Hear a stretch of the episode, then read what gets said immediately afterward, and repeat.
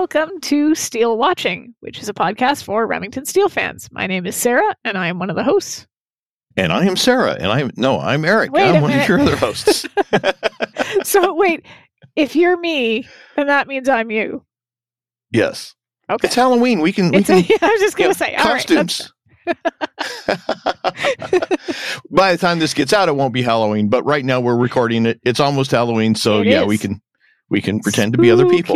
Because and that's hey, what Halloween's all about. actually, this is perfect Mhm. because the episode, this is, this is a good segue. Watch this. That we're going to be talking about is season two, episode nine, My Fair Steele, which of course includes putting on a costume and pretending to be something else. So, That's right. yeah, that was good, right? That was, that was good. Hey, only a teacher could pull that one off. That or a seasoned radio professional, of which I am not. Fair enough. All right. Okay. Uh, so yeah, this episode first aired on December sixth, nineteen eighty-three, and it was written by Brian Allen Lane, and that's not a name that I recognize, so I don't know if I, we've seen him before or not. And directed by your friend and mine, Seymour Robbie. Seymour. hey, before we get into the episode, can we touch on a couple of things? Can we take Sure. a, a sidetrack, uh, go down a rabbit hole, so to speak? Y- you know, the Facebook group, Steele Watchers, gotta love it. We get a lot of feedback and response from people in there, and I, I don't know about you, but I, I love it. But it's I sometimes embarrassing, like when we screw up. when, when we miss stuff. Yeah. Well, one of our one of our listeners um, was kind enough to point out something that I had never noticed in Vintage Steele. Yeah. When I Laura and when Laura and Steele are rolling the cask to the shed, they have it up on end. You know, they're they're doing the roll it on the edge of the barrel thing, Yep. and then when they get it to the shed, they actually lay it down, which explains how the barrel managed to roll away from them. But it's like I never saw that before because. I mean, w- w- w- w- why would you do that? I mean, it's not going to stay there. It's it's round. It's round. It rolls. but yes, they were kind enough to point out our our omission, our error on that. Also, they brought up a question about the seat belts in Vintage Steele. Yes, I saw that.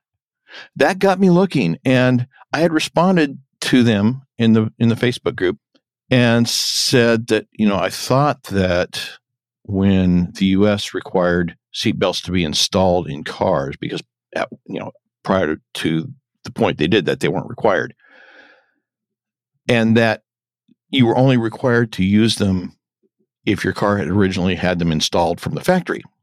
Right. So a car that you know didn't have them from the factory, you weren't required to use them.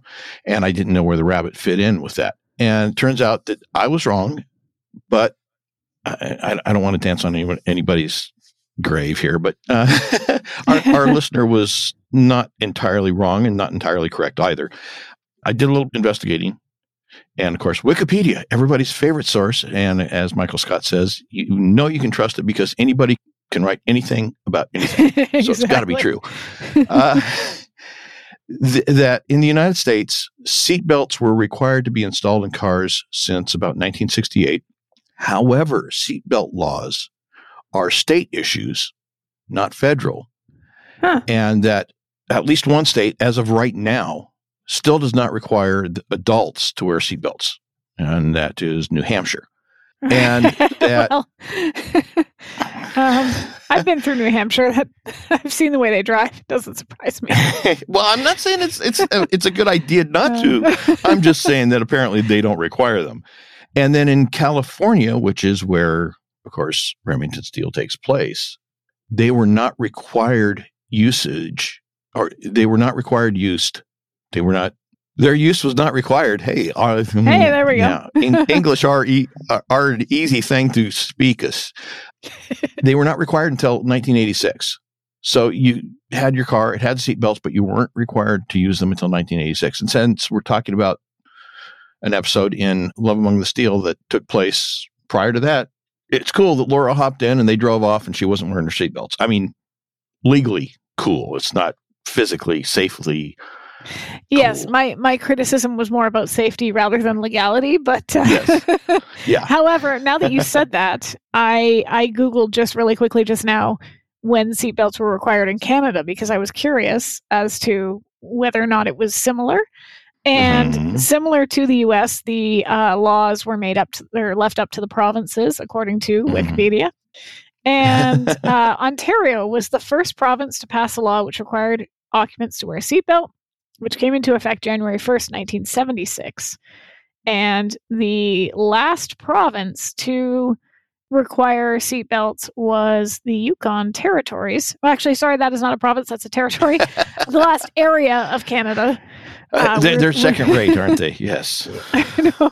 Just very cold and a lot of ice. So this is not surprising because I can't imagine there's a lot of driving that is done in the Yukon Territories, but it was July 1st of 1991. hmm So wow.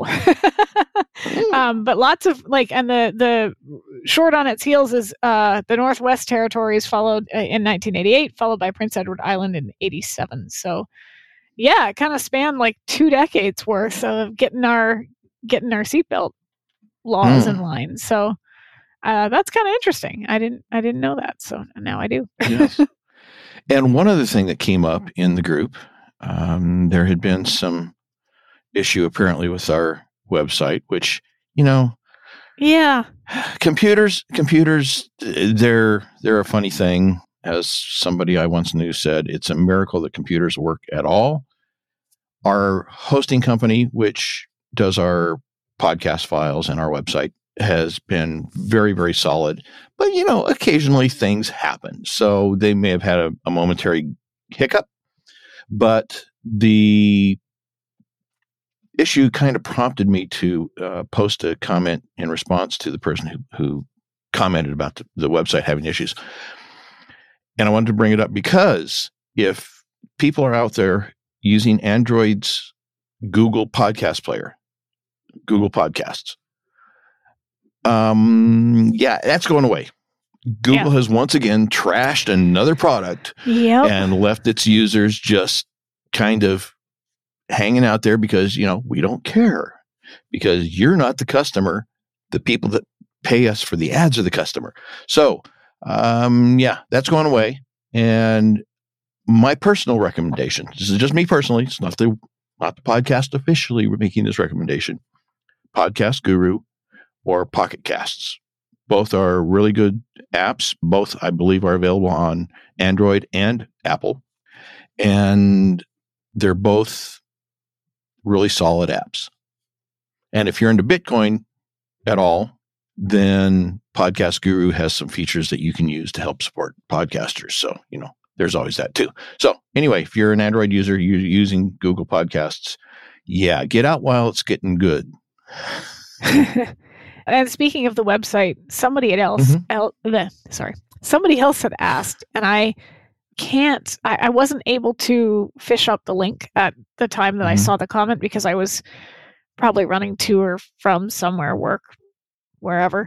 But they had asked about whether or not there was still merch available in, uh, like for the t-shirts and stuff. And yes, Mhm. if you go to the website, it the link for that is there in the show Yes. notes and stuff. So. Yes. So t-shirts, coffee mugs, um, various other things through uh, a third party. They print it on demand, so it's not like um, it's sitting there ready to go. It takes a few days for them to get it all processed and out to you, but they do do a pretty good job. Yep. So, Yep, yep. yep. Anyway, sorry for the side trip, the rabbit hole.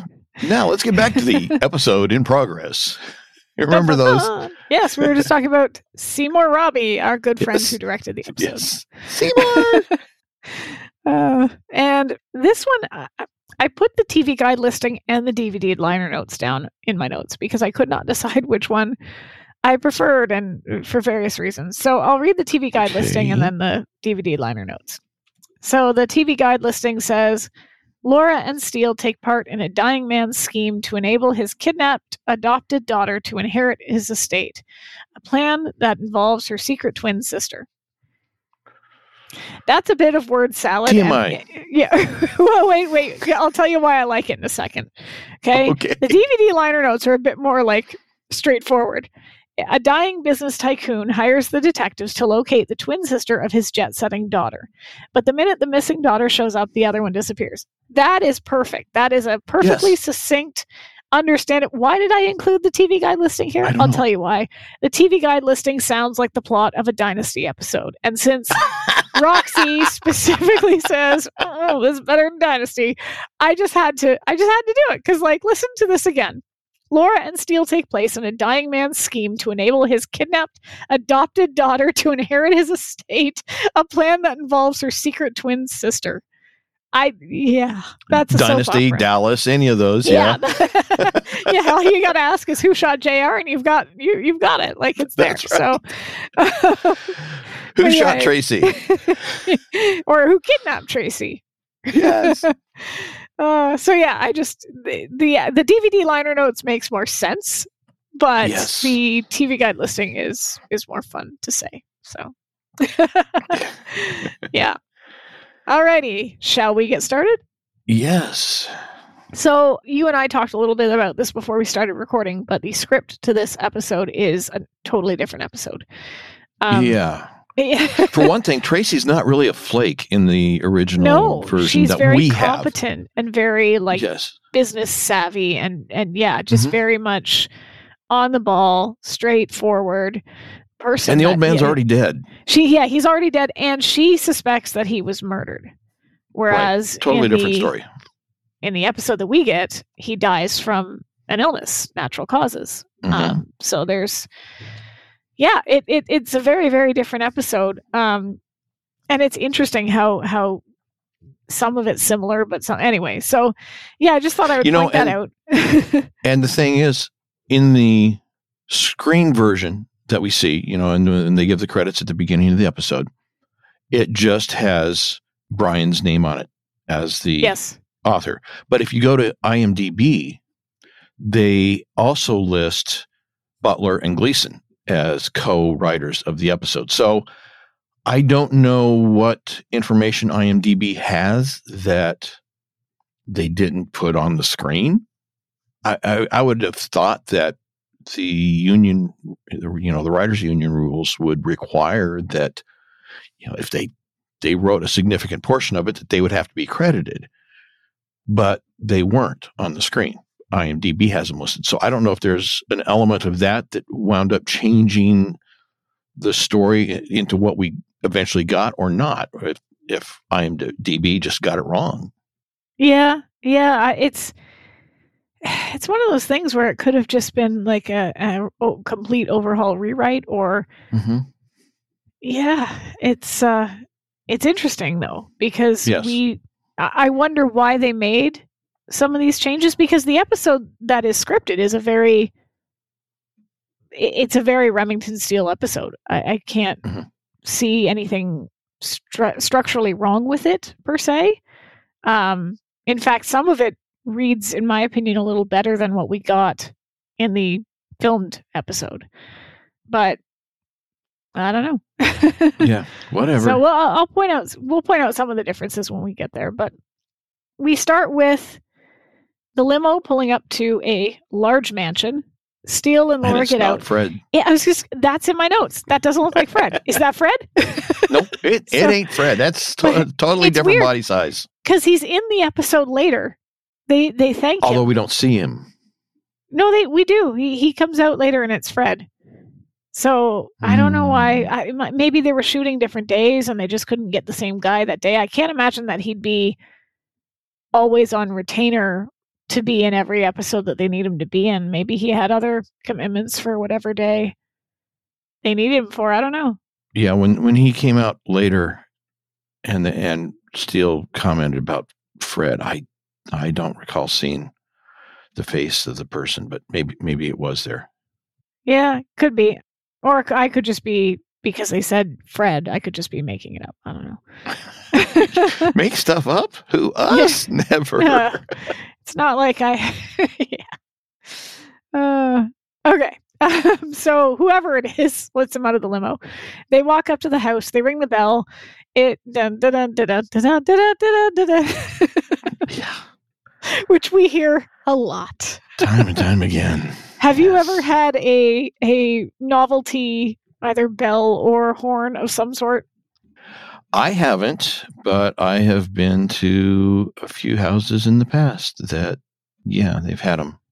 My dad had a novelty horn in his car. Mhm. Yeah. Da, da, da.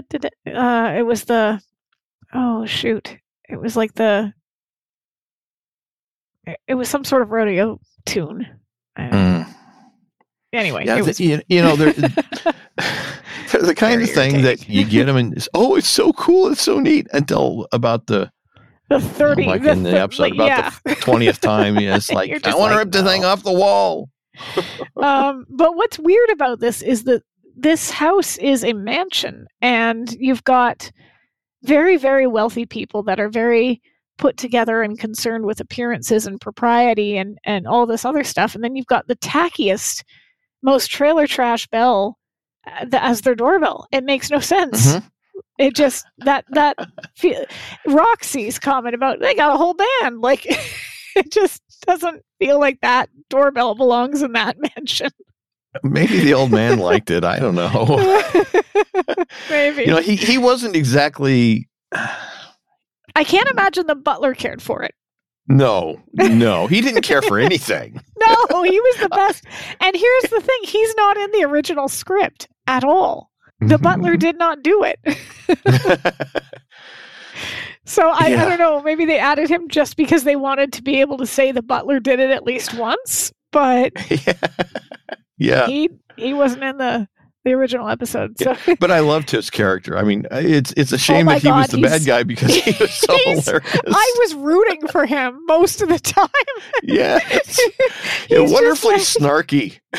he just had no more no pardon the expression but he had no more f's to give you know he was just like uh, he was the Yeah. best he was he's basically Yes. what all of us want to do at our job Yeah, just be like just totally snarky and tell everybody how you th- what you think of them as it comes out of your right. face like that's right. so he answers Like the the, old door old song, you know, take this job and shove it. Pretty much, yep. Yeah. He answers the door, telling them both they're late. When Steele announces himself, he says he doesn't think so, and the butler adds that they're also slow. so he's he is snarky as hell. Um, Yeah, and of course, then we have this bit where Laura says we're here to see Ross Crockett, and the butler says that she is not allowed to see the client, as Mr. Crockett does not believe in women doing men's work. I I had to wonder how much of that is Crockett and how much of that is Markham. Oh, that's entirely Markham. Because if you think about it, Crockett wanted to leave his entire business to his daughter. So right. I can't see that coinciding with a belief that you should ne- let women should never be doing men's work, right? Because Yeah, that I- doesn't make any sense. I'm not saying Crockett was a perfect person. The only explanation for why the old man would have done that and had that attitude is because he wanted to get his daughter to straighten up. But yeah, it, it's it did seem to be more Markham's attitude than anything. definitely, else. definitely, and he just wanted to be a jerk. And Yeah. so I think here's here's the part that the element of the episode that I think feels a little forced in the sense that this episode gro- goes to great pains to remind us all that there's lots and lots of sexism in the world. Mhm. we know this. We we this is one of those things where we get subtle or Laura gets subtle reminders all the time and usually handles it really well and it's usually done with with a purpose to it. Whereas Mhm. this seems to have all the subtlety of a hammer to the face and it it continues to be kind of bulldozed through as there's all kinds of sexism. Look at it everywhere, and and it's not just Markham. It it happens with Mildred. It happens with Steele. It happens, and it just feels very exaggerated and very much with the entire purpose of of making a side plot that never really lands for me. Whereas if you read through the script, there's a side plot where Laura gets jealous of Roxy, and some quite genuine exchanges between Steele and Roxy because Roxy has a crush on him, and it actually makes more sense. I would have preferred to have seen that side plot as opposed to this side plot, I guess. But I don't And know. can I say with some fear and trepidation? hey, you're all the way over there. I can't uh, throw anything at you, so you're safe. Yeah. Um, I think that that attitude, that approach of we're going to just shove it in your face time and time again also affects the handling of Laura's character. Yes. Because yes. Her her attitude, her response, her uh, everything about her in this episode. And don't get me wrong, I love the episode. I think it's a great no, it's episode. a great. It is a I- great it- episode. There's fantastic. some hilarious moments in this episode. I love Roxy Tracy. That whole dynamic. It's fabulous. right. But I think the handling of Laura in this one was way over the top. Yeah. And in context of the episode and in context of what we know about Laura and what we've seen from her, her responses were way over the top. but not just her. Steele too. say a little bit hypocritical. Well, no, I, I mean we'll get to some of the spots, but Steele has some Yeah. moments where it just feels really out of character as well. And I, I think to myself, this is being done with the. It's similar to Steele Away with Me, where the movie overtakes the episode because they're Mhm. doing My Fair Lady, right? So, Right. in order to do that, we have to. I guess incorporate all the elements, and some of it feels forced, and some of it really, really works. So, yeah, it's uh, we'll we'll get to some of the spots Yeah. where, uh, but this is the first point. Like any other time that Laura has met with somebody being blatantly this sexist, she has called them out on it. But oddly enough, in this particular instance, She rolls over. she rolls over, which is weird because And then, well, um, all right. Steele is the one we'll get to it. And then sticks yeah. it to Steele for it. Yeah. But Yeah. Steele is the one here that offers to leave. And she Yeah. says, no, no, no, no, no, you go ahead and I'll sit, you know, very um, passive aggressively. I'll do the she's- laundry. I'll do the laundry or whatever it is she says. Yeah. so it's just, I'm surprised that she basically just didn't tell Markham where to shove it and walk out the door. Mhm. I'm assuming that Crockett, being as wealthy as he is, maybe played a hand in that. But in the past, Laura has not had an issue with turning down money when somebody was a jerk. So that yeah, one was or weird. you know, kind of one of those. Well, uh, perhaps you'd better let Mister Crockett make that decision. Yeah. And just push by the butler because let's face it, he's just the, no. I mean, no. he's just the butler. Yeah, to- I'm Ne- saying never mind that he's guy- killing people, but yeah, Yeah. he's just the butler. he's killing people because he's just the butler and he's ticked off about it. But whoops. but it, I'm surprised that she didn't just say let like you said let let's let Mr. Crockett decide and go up the stairs. right. So I don't know. It that that this is the part where if there was any moment where Laura could justifiably behave in an in an over the top way, it's here. Mm-hmm. Because this is the Right. person telling her straight up that you can't go up there because you're a woman. so I don't know. Anyway, she Anyway, Steele offers to to walk away, but she, like we said, offers to stay. It was clean the drapes. That's it. She says she'll stay downstairs and clean the drapes. So Steele is taken to Mr. Crockett's room where the butler makes one final comment about Steele finally being there, which is quite funny. Steele is already unimpressed when Mr. Crockett asks to look at him and asks if he should he asks if he should stand at attention yeah. the actor playing Thomas Crockett, or sorry, Ross Crockett. Don't, mm-hmm. I, I'm the na- the actor's name is Thomas Hill, and I recognize him immediately from the movie The Neverending Story, which traumatized me as a child, as it traumatized all '80s children. And he played Mr. Coreander, the bookseller. So, for those of us 80s babies who watched this episode, I'm sure you noticed that as well. but what was funny is that Mr. Coreander in the film is very like kind well he's he's not kind he's he's a, he bites people's heads off but he also has this sort of like twinkling in his eye to get the and here's just a kind of a jerk so yeah he's uh surprised that steele is not american and steele quips that he's inordinately fond of mom apple pie and baseball if that helps which we know one of those is a lie because so we haven't gotten there yet but second base steele Yeah. If he's if he's fond of baseball, shouldn't he know something about it? Well, it, he wasn't being sincere. He No. was just being sarcastic. well, because he also doesn't know who his mom is. So that's, That's true, too. Yeah. True.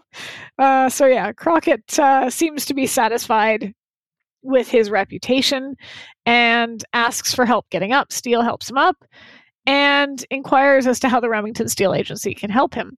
Crockett tells him that 29 years ago he adopted a daughter and asks if he has heard of her. Steele diplomatically calls Tracy a jet setter, and Crockett corrects him by saying she's a flake. adding Perfect that- description. yeah. Adding that he has no Steele has no idea how many gigolos he's had to pay off, or cops he's had to bribe, or how many times he's had to repurchase all her worldly possessions from fad religious groups. Which, given that this episode would have aired in the wake of like Jonestown and some of the other big cults that that came to be in effect around like Mhm. the the 60s 70s this would be a, a comment that would land in the cultural zeitgeist Mhm. of things so it's kind of funny there Also, yeah, we we had a my wife and I and our kids were living in Oregon at the time, and yeah, we had the Rajneeshis. Oh yeah Same thing. yeah and there was Yeah. the children of god were another big one uh, that that sort of came up in the 70s and yeah there was just a lot that that The ones that were waiting for the spaceship to come. no that was heaven's gate Okay, there you go. there's yeah. a lot.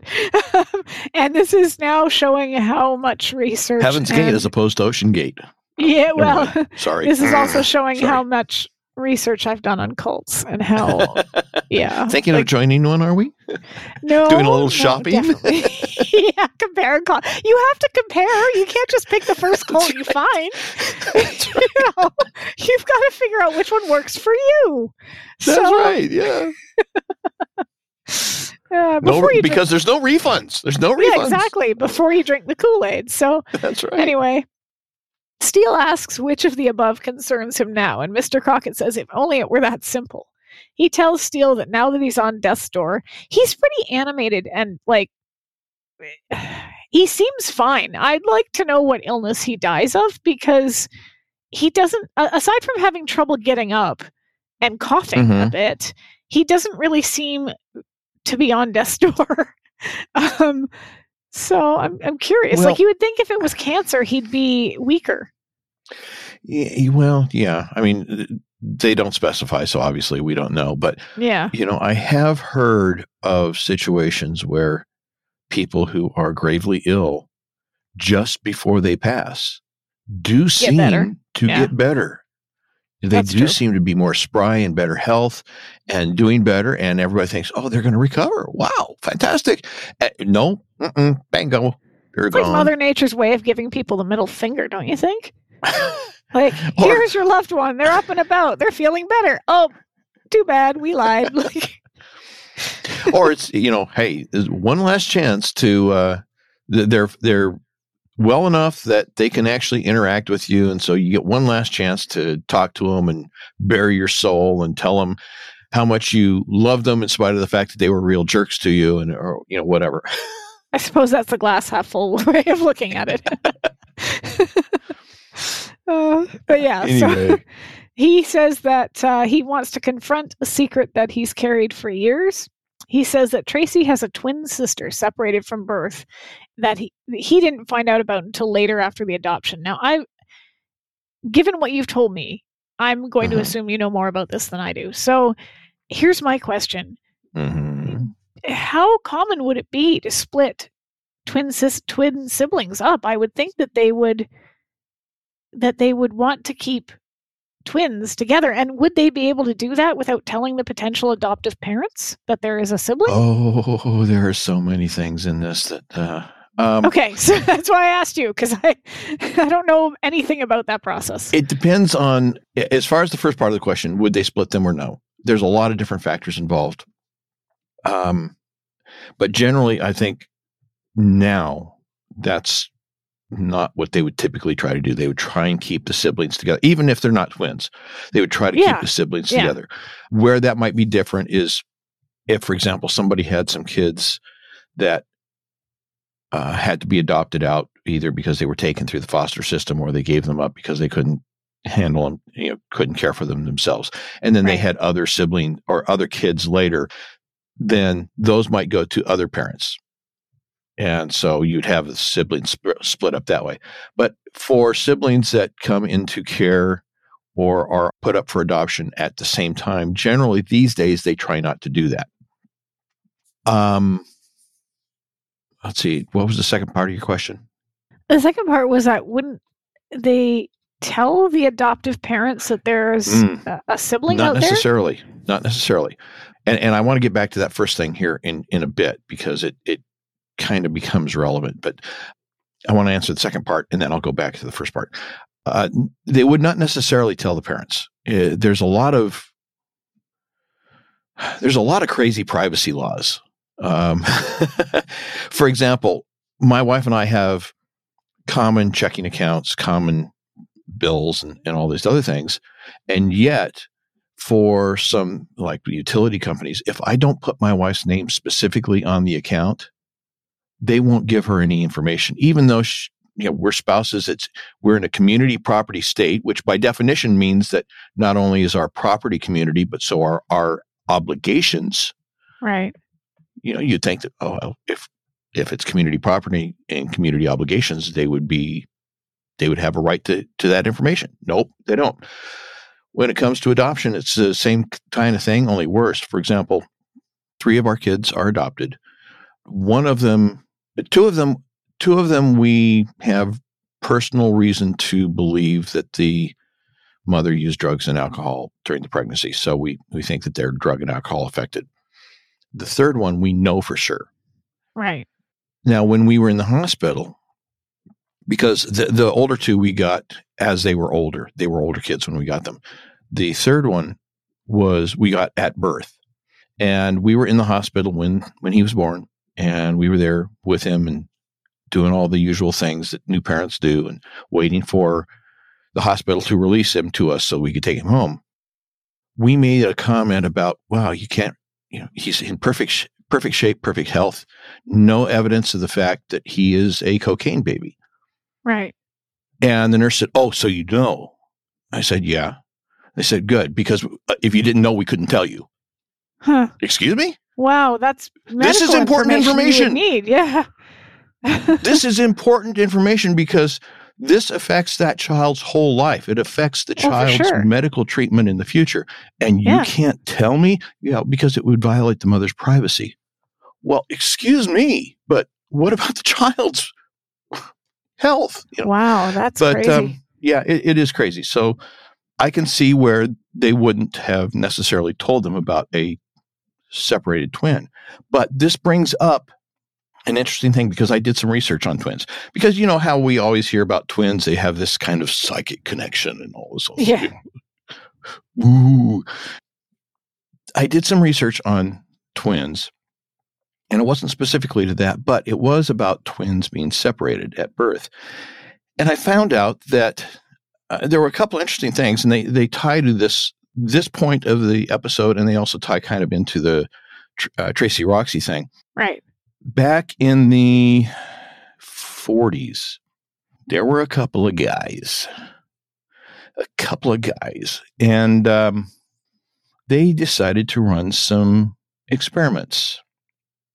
And part of it had to do with the fact that one of the guys who was running the experiment ha- was of the opinion his personal opinion that twins are better separated at birth because, you know, too many people they take twins they dress them up alike they they talk to them alike and they can't develop their own personality so they need to be separated at birth well this guy happened to be running a scientific Ooh. study and so he was able to pull this off with hundreds of twins who were being given up to adoption and probably the most interesting case that came out of that was the Jim twins. And it, it really highlights some of the things about uh, twins that people often call psychic. You know, uh, there's two twin boys, Jim Lewis and Jim Springer. Those were the names given to them by their adoptive parents. Okay, that's creepy. It gets better. Like that is creepy. It gets better. It gets better. the two men married and their first wives had the same first names. Linda. Oh, wow. Then they got divorced Okay. and they got remarried. and both of them had the second wives named Betty. No way. Both That's had- insane. Both had similar interests and hobbies. They did a similar job. One was a security officer, one was a deputy sheriff. They both suffered from tension headaches, were prone to nail biting, both smoked, both chain smoked the same brand of cigarette. Holy Both suffered from migraines. Both drove Chevrolets. Both even vacationed at the same beaches in Florida. They both had a dog as a kid named Toy. Okay, no, They- no. as This is they were- Halloween and this is creeping me out, man. As students, they both enjoyed mathematics and woodworking, but had, both had a strong dislike for spelling. Holy cow. That's nuts. That is nuts. The- the- after they, in the late 1970s, uh, and this would have been before this episode, and I, I have to think that this story may have had some element of influence into the script. After they had learned about each other and they met, they were asked to take complete tests on personality, medical history, and brainwaves. And their scores were remarkably similar on all three. When asked to draw a picture independently, they both drew the same thing. Holy cow. That's creepy. Yeah. And, you know, So Tracy wasn't too far off when she she said that she'd always felt that there was another part of her out there. Yeah. And even though this this study that was being done raised a lot of ethical questions, interestingly Yeah. enough, the results of the study have been sealed until 2066. The, the they never published the results, right. and they had the res, the results sealed uh, at the uh, Yale University until 2066. Apparently, because they don't want anybody to get all the details of what they did.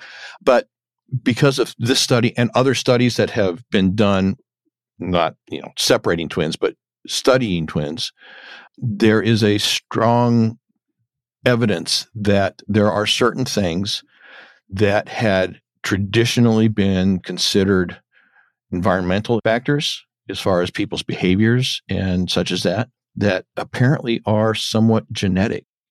That makes sense when you consider that whenever I have seen twins, and this is not every single time, but like most of the time, they are, even as adults, they have the same body type and haircut and just stuff like that, right? Like you very rarely Mhm. see one twin that is uh, bigger and one twin that is skinnier. That doesn't usually happen.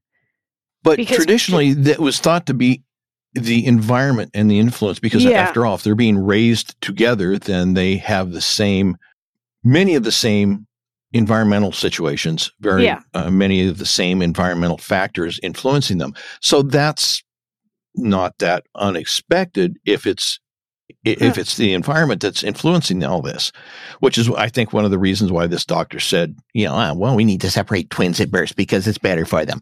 But as it turns out, there may be some genetic factors because, you know, there's been studies that suggest that things like uh, susceptibility to drug and alcohol addiction can be genetic. Not solid evidence, but there's Yeah. there's enough evidence that it that it seems to suggest that. So yeah, it, it seems like that there are some definite genetic factors involving twins or involving children that they get from their parents, and we see that in Roxy and, and Tracy because even though Tracy is very very flaky and very Yeah. selfish, a lot of like their their sense of humor is the same. You know, there's so so many similarities, differences, but similarities between the two. And See, I gotta I- say, the actress did a great job. Oh, she's amazing. Like that was one of my comments that I had on this is that she effortlessly switches from Mhm. Roxy and Tracy and they are very different people, but they are also like you said. And I don't even think Tracy, I wouldn't necessarily I, I hesitate to call her selfish because yes, she's she's uh, kind of she's flaky. I will I will say that's a, a very uh, accurate descriptor. But she doesn't you can tell she doesn't truly think her father is dying when she shows up. And she even Well, says that. I'm I'm skipping ahead a little bit. She even says that to Steele that it's a little game they play. Right? So hmm I, I think yeah. So uh, like he, uh, we'll get there. But Steele opens the safe, and a bunch of files fall out. He goes to help them pick them up. No, no, no, no, no, not for you, not for you. Yeah, he's like, no, no, these don't concern you. And he hands him a folder and tells him that 20 years ago he hired a detective to find Tracy's twin and that all the information is in there. Uh, he says he chose not to do anything then because he was uncomfortable with the situation and didn't want to share Tracy. He asks Steele to find her and not to talk to her, but to let him know when he does. So we've we've got that, and the door then opens, and Tracy rushes in, saying she was in Rome when she got the news. She asks how long he has, and Crockett says the doctor won't even guess. Tracy asks if leaving after a day and a half would be too soon or too late. And he asks her to stick around, and she responds with, What about Rodolfo? Crockett says, Forget him. she then notices Mr. Steele. Standing up, she walks over and gets her, him to light her cigarette, asking him if he happens to be Italian. he says, Afraid not. And she looks slightly disappointed. Well, which is kind of funny. Um, her chauffeur pops in his head in the door, asking if she'll be needing him for the rest of the day. She says no. Steele says that he's sure that she'd like some time with her father, and she responds with, Whatever gave you that idea? And then asks her father if he will be able to hang on for a few more hours while she goes shopping. Like this part ve- very much feels like she's cold and uncaring and selfish. Because well, also the fact that she keeps donating her stuff and, and her father has to keep Yeah. buying it back. I mean, y- you know, that's uh, that part seems just like wealthy socialite making stupid choices because she's been spoiled all her life. But like this part does come across as very cold and very selfish until Mhm. we realize that she genuinely does not think that he's dying. She thinks this is just like all the other times when he's called her back and maybe fabricated Mhm. an emergency and made so things sound worse than they yeah. were. I, I'm familiar with it. Yes. Yeah. So I, I won't say who, but I, I'm familiar with it. yeah, so he says, I suppose I'll still be breathing when you return. And then she kisses him and leaves. Um, but uh, I wonder, like, Steele does not seem to care for Crockett or Tracy in this initial meeting. Mhm. And I wonder if I mean, this there's has. not a lot there to care for. No, but I wonder if this is a little bit more personal to him in the sense that I can only imagine that if I had grown up with nothing, not knowing who my parents were, I'd be pretty irritated watching a selfish socialite behave so cavalierly towards a dying parent. Like that probably hits home a little bit for him, I would think. Yeah, I can I can see that. Um, on the other hand, you know, it could just be that he's uh, he's probably seen this sort of thing, No, yeah, we've we've had a lot life. of wealthy wealthy clients Yeah, that have been total and- jerks. and it, it doesn't necessarily mean just because he grew up without it that that he is going to be annoyed that somebody who has it doesn't care for it. Uh, you know, at, at some point, sometimes you get to a get to the place where it just it just doesn't bother you anymore. You just don't think about it. It's just uh, okay. That's just the way it is, and you go on. Fair enough. I don't know, but but no, I can I can see your point. How he probably would at least be a, aware of the fact that she is taking what she's got for granted. Exactly. That way. Yeah. So he walks her out, and this is where he comments on how she's treated her father. And she replies by saying it's a game they play, that her father has been dying for 15 years, but always manages to have a seizure or some other medical element when he wants her to come home and to keep her from disgracing him any further. So she clearly does not think that anything is different about this particular time. And that she then runs straight into Laura. Tracy sizes her up, says they haven't met. And this is my favorite. Steele introduces himself and Laura as Frida Milch and Darren McGuffin. Do you know what a McGuffin is? Yep. so, so for those of, of, of the listeners who might not, a, a MacGuffin is an object or device in a movie or a book that serves merely as a trigger for the plot. So, and usually, Curious- it's a. Sorry, go ahead. oh, I was going to say, and curiously enough, although the term is most generally associated with Alfred Hitchcock, he did not come up with the term. no, he didn't. Angus MacPhail came up with the term. But And yeah, Yeah. so it's just kind of funny that he picks that name. Uh, I'm sure it was intentional, but oh, anyway. yes, absolutely. Uh, Freedom Mul- Milch, though. I mean, that's. mm, That's again another Myrtle Groggins. Yeah. Yes. uh, he says they will see her again, and she says, "If you were Italian, you could count on it." He wow, right there in front of lawyer, Laura. yeah, I, mean, know, on. right? I mean, how says- tacky can you be? if it's any consolation, he loves linguine. Uh, so yeah, she, we get a scene change, and we're back in the office, and Laura is ranting. She says it was one thing when he didn't exist, and she was putting one over on the sexist of the world, but now she doesn't even exist, like in, at all. Steele points out that he was content not to take the case, right? So he's trying Mhm. to be. I get this is just one of those moments where she lashes out at him when her anger isn't really directed at him, but it's not very fair because he did try to walk Mhm. away. And then what does Uh, she accuse him of doing? Yeah. Trying to protect her because she's just a woman. You know, it's it's like she's arguing both sides of an issue and trying to say He's damned if- heads I win, yeah. tails you lose. You know, Yeah. I don't like dealing with sexist pigs. How dare you try to get out of taking a case with a sexist pig? Yeah, and then which this is which again, is it? Make up your mind. Which side are you on? This is again why I ask then why didn't she walk out? Because then it wouldn't be about him protecting her honor. It would be about her standing up for herself and saying, "Listen, then I don't need your business. Goodbye." Mhm. so yeah that kind of bugs me uh, she says that she's fully capable of taking care of herself which we know and mildred walks in and she kind of bites her head off too uh, so e not a good look at this point in time mildred in her excitement refuses to hand the folder that she's holding to laura so that part is i mean that's par for the course at this point Mhm. so Right. uh, instead taking it to Mr. Steele, telling him that she's located the missing twin.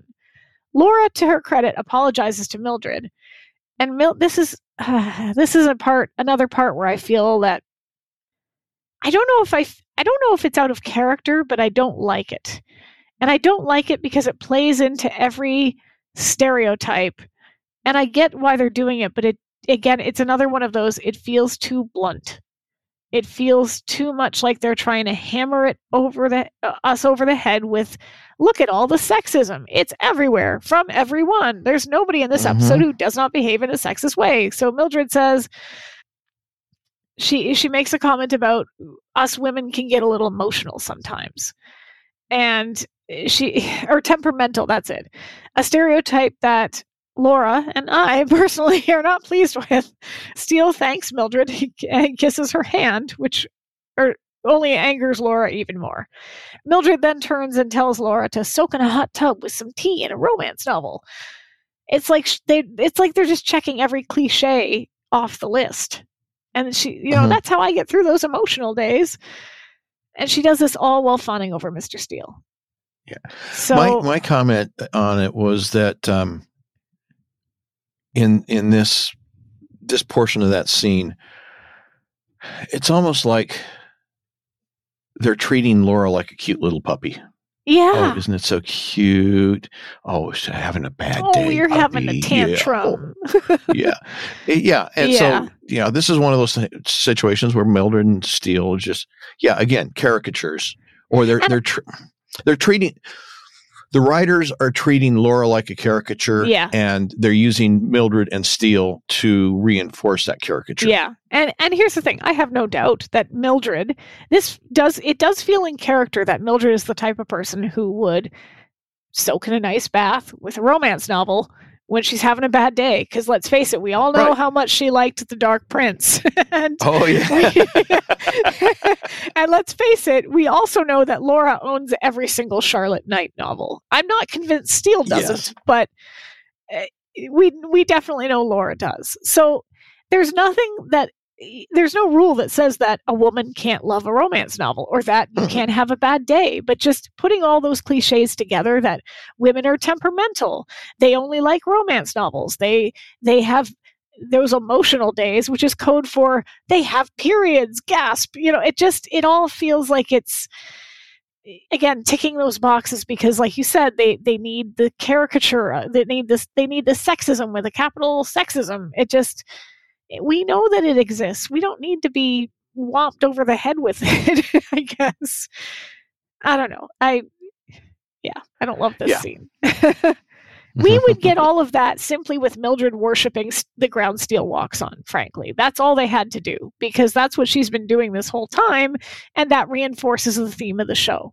We didn't need the and they could have handled the they could have handled the uh, Markham attitude. You know, women shouldn't be doing men's work Yeah. type thing, and Laura's being kind of shuffled off and kind of painted out of the the case. They could have handled that and her reaction much differently, and Oh, still sure. gotten the message across. Yeah, Yeah. Because I don't think it's completely out of the realm of possibility that a guy as old as Markham would hold those ideas to be truthful, right? He's Mhm. he's what he looks like he's ninety if he's a day, which in 1983 would have put him at like yeah. Early nineteen turn of the his- century, right? yeah. So yeah, there'd be it that would make sense. I would totally buy that he would have those ideas. It just the rest of it, the way they've handled it around it is Yeah. is the problem. So Steele gets on the phone to call Mr. Crockett, who he, he is then informed that he is dead. So whatever illness he had, he didn't have long.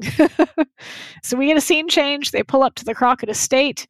The sweater that Laura's wearing in the scene is the same sweater that she wears in the episode where they go to Ireland, which I like. I like the sweater, so I just thought I'd point that out. Um, there oh, that reminds me. of the sweater that just- Laura wear. Did you wear that same sweater? no, no, no, no. It just it, when sweaters. When you made that comment about you and sweaters, it reminded me just of, of a couple things. Uh, One being that, yeah, I love my wife in sweaters too. Uh, Sweaters she doesn't are wear them as much They're as she used to be, too. But yeah, I, I they look great on her. And then it also reminded me of the the very last episode of Newhart, the second series, where he wakes up in bed with his wife from the first series and tells him about this crazy dream that he had living in Vermont with these as an innkeeper and these three crazy woodsmen one of only who talked and one guy you know always talks in in alliteration and a handyman who couldn't fix anything. And and then at the end of it they have this conversation and she turns over and goes to to go to sleep and he looks at her and says you know you should wear more sweaters because the wife in the second series always wore sweaters so I like that. yeah I, I like Bob Newhart. He's he's he's very funny. He's very reminiscent of Jack Benny, and I'm a huge Jack Benny fan. So yeah, it That just actually- reminded me of that.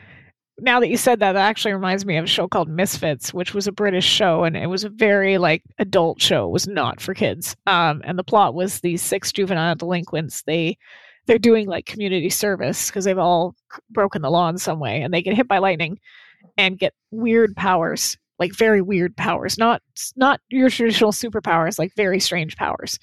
And this one character in the season finale of the first season somebody has it's like an invasion of the body snatchers they all become like clones that decide to start like dressing really proper and everything and he's trying to like convince them that they've all lost their mind and he's like you're wearing look at you you're wearing cardigans.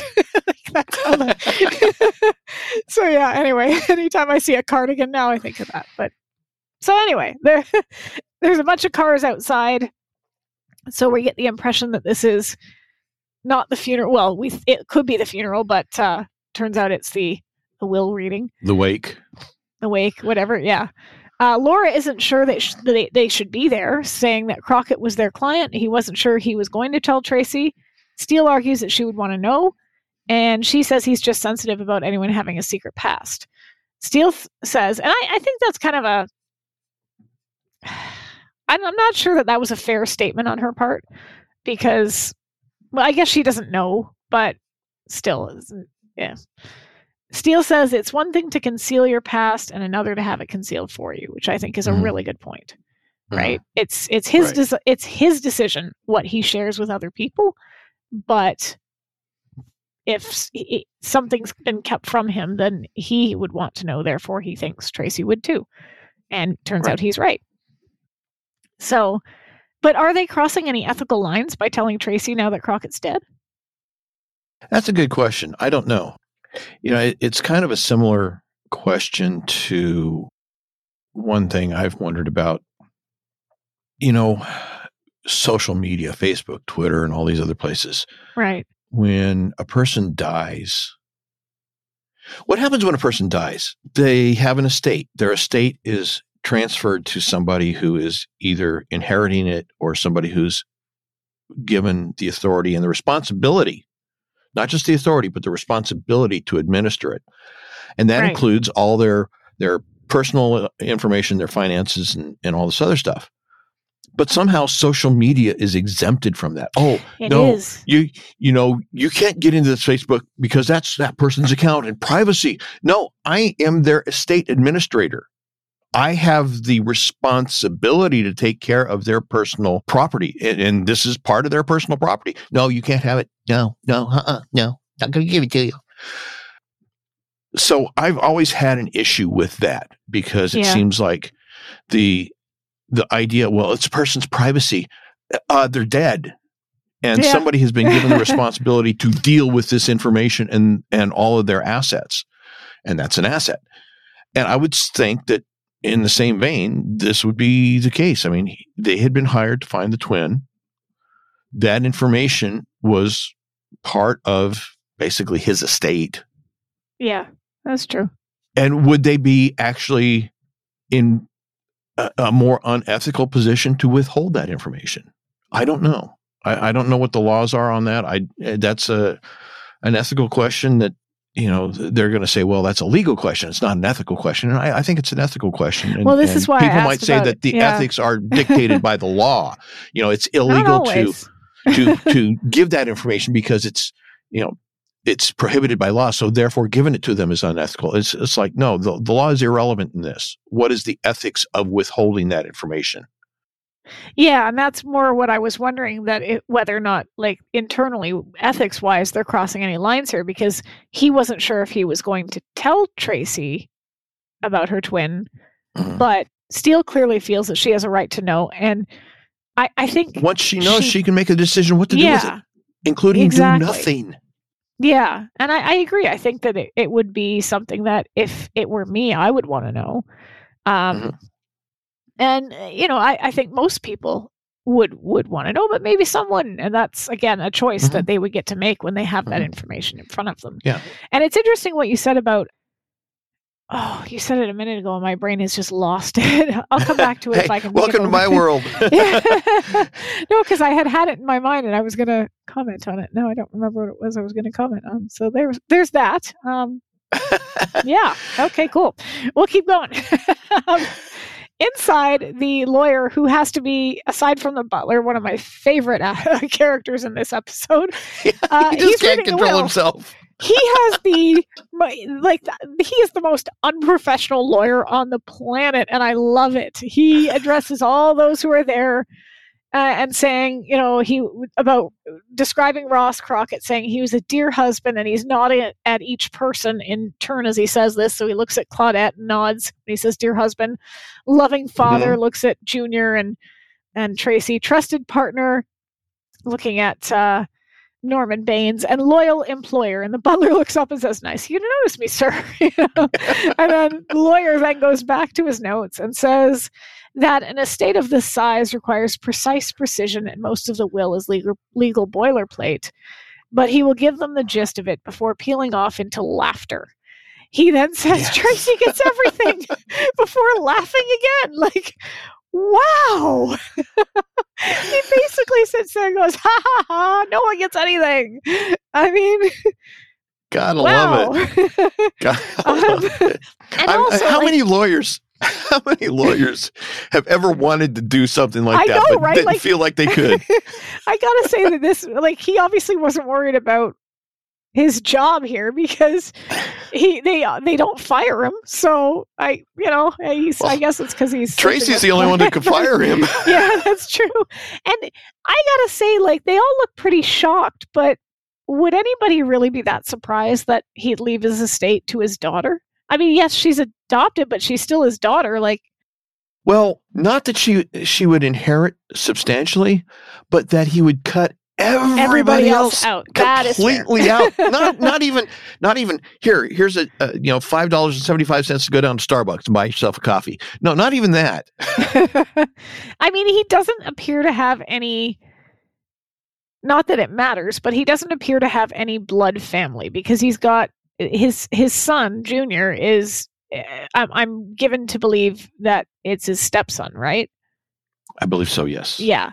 So the closest familial relative he would have would be Tracy. Mhm. That just to me makes sense.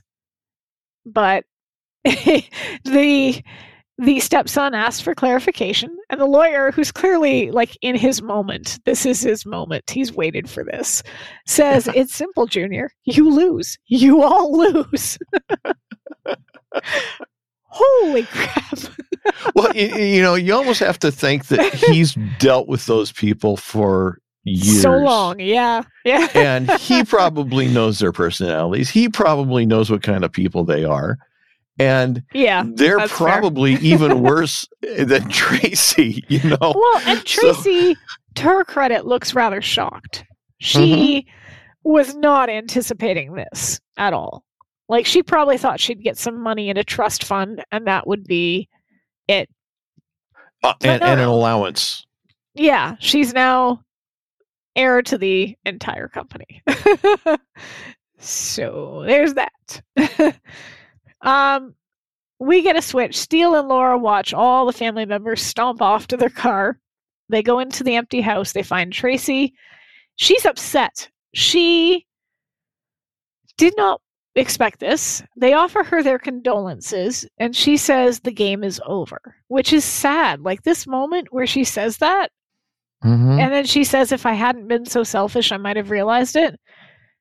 Like, this is where I, I personally think that she wasn't a selfish person. She's flaky, but she wasn't selfish because, again, she wasn't like, she looked shocked. She wasn't expecting this to be real.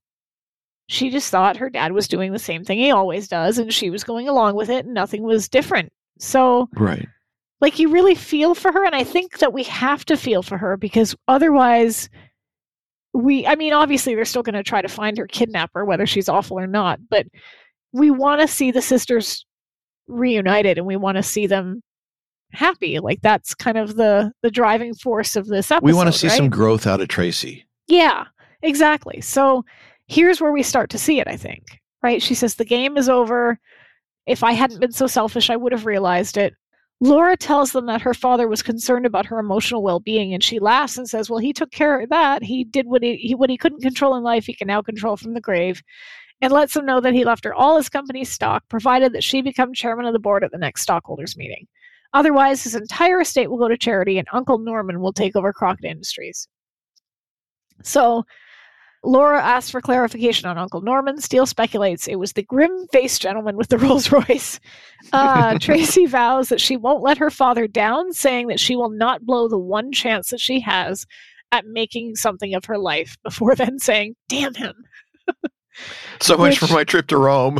yeah, poor Rodolfo. He's going to have to That's right. do. yes. Yeah. That's when Steele steps in, telling her that they haven't been candid.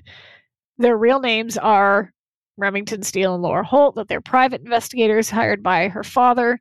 She asks what for, and Steele tells her it was to look, locate her sister. Obviously, she then says, Well, I don't have a sister. And Laura says, According to these, you do, and shows her the files. She's shocked. She says to them that she's always felt that she wasn't entirely whole, there was some part of her missing.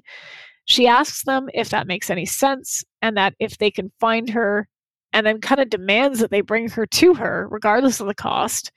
So it's kind of funny that she kind of switches from this vulnerable, mourning young woman to that wealthy socialite who gets everything handed to her in a split second by saying like bring her to me. And then she kind of softens a little bit after saying that Mhm. when she kind of like laughs and she says a sister. Like i think she comes across as quite likable personally.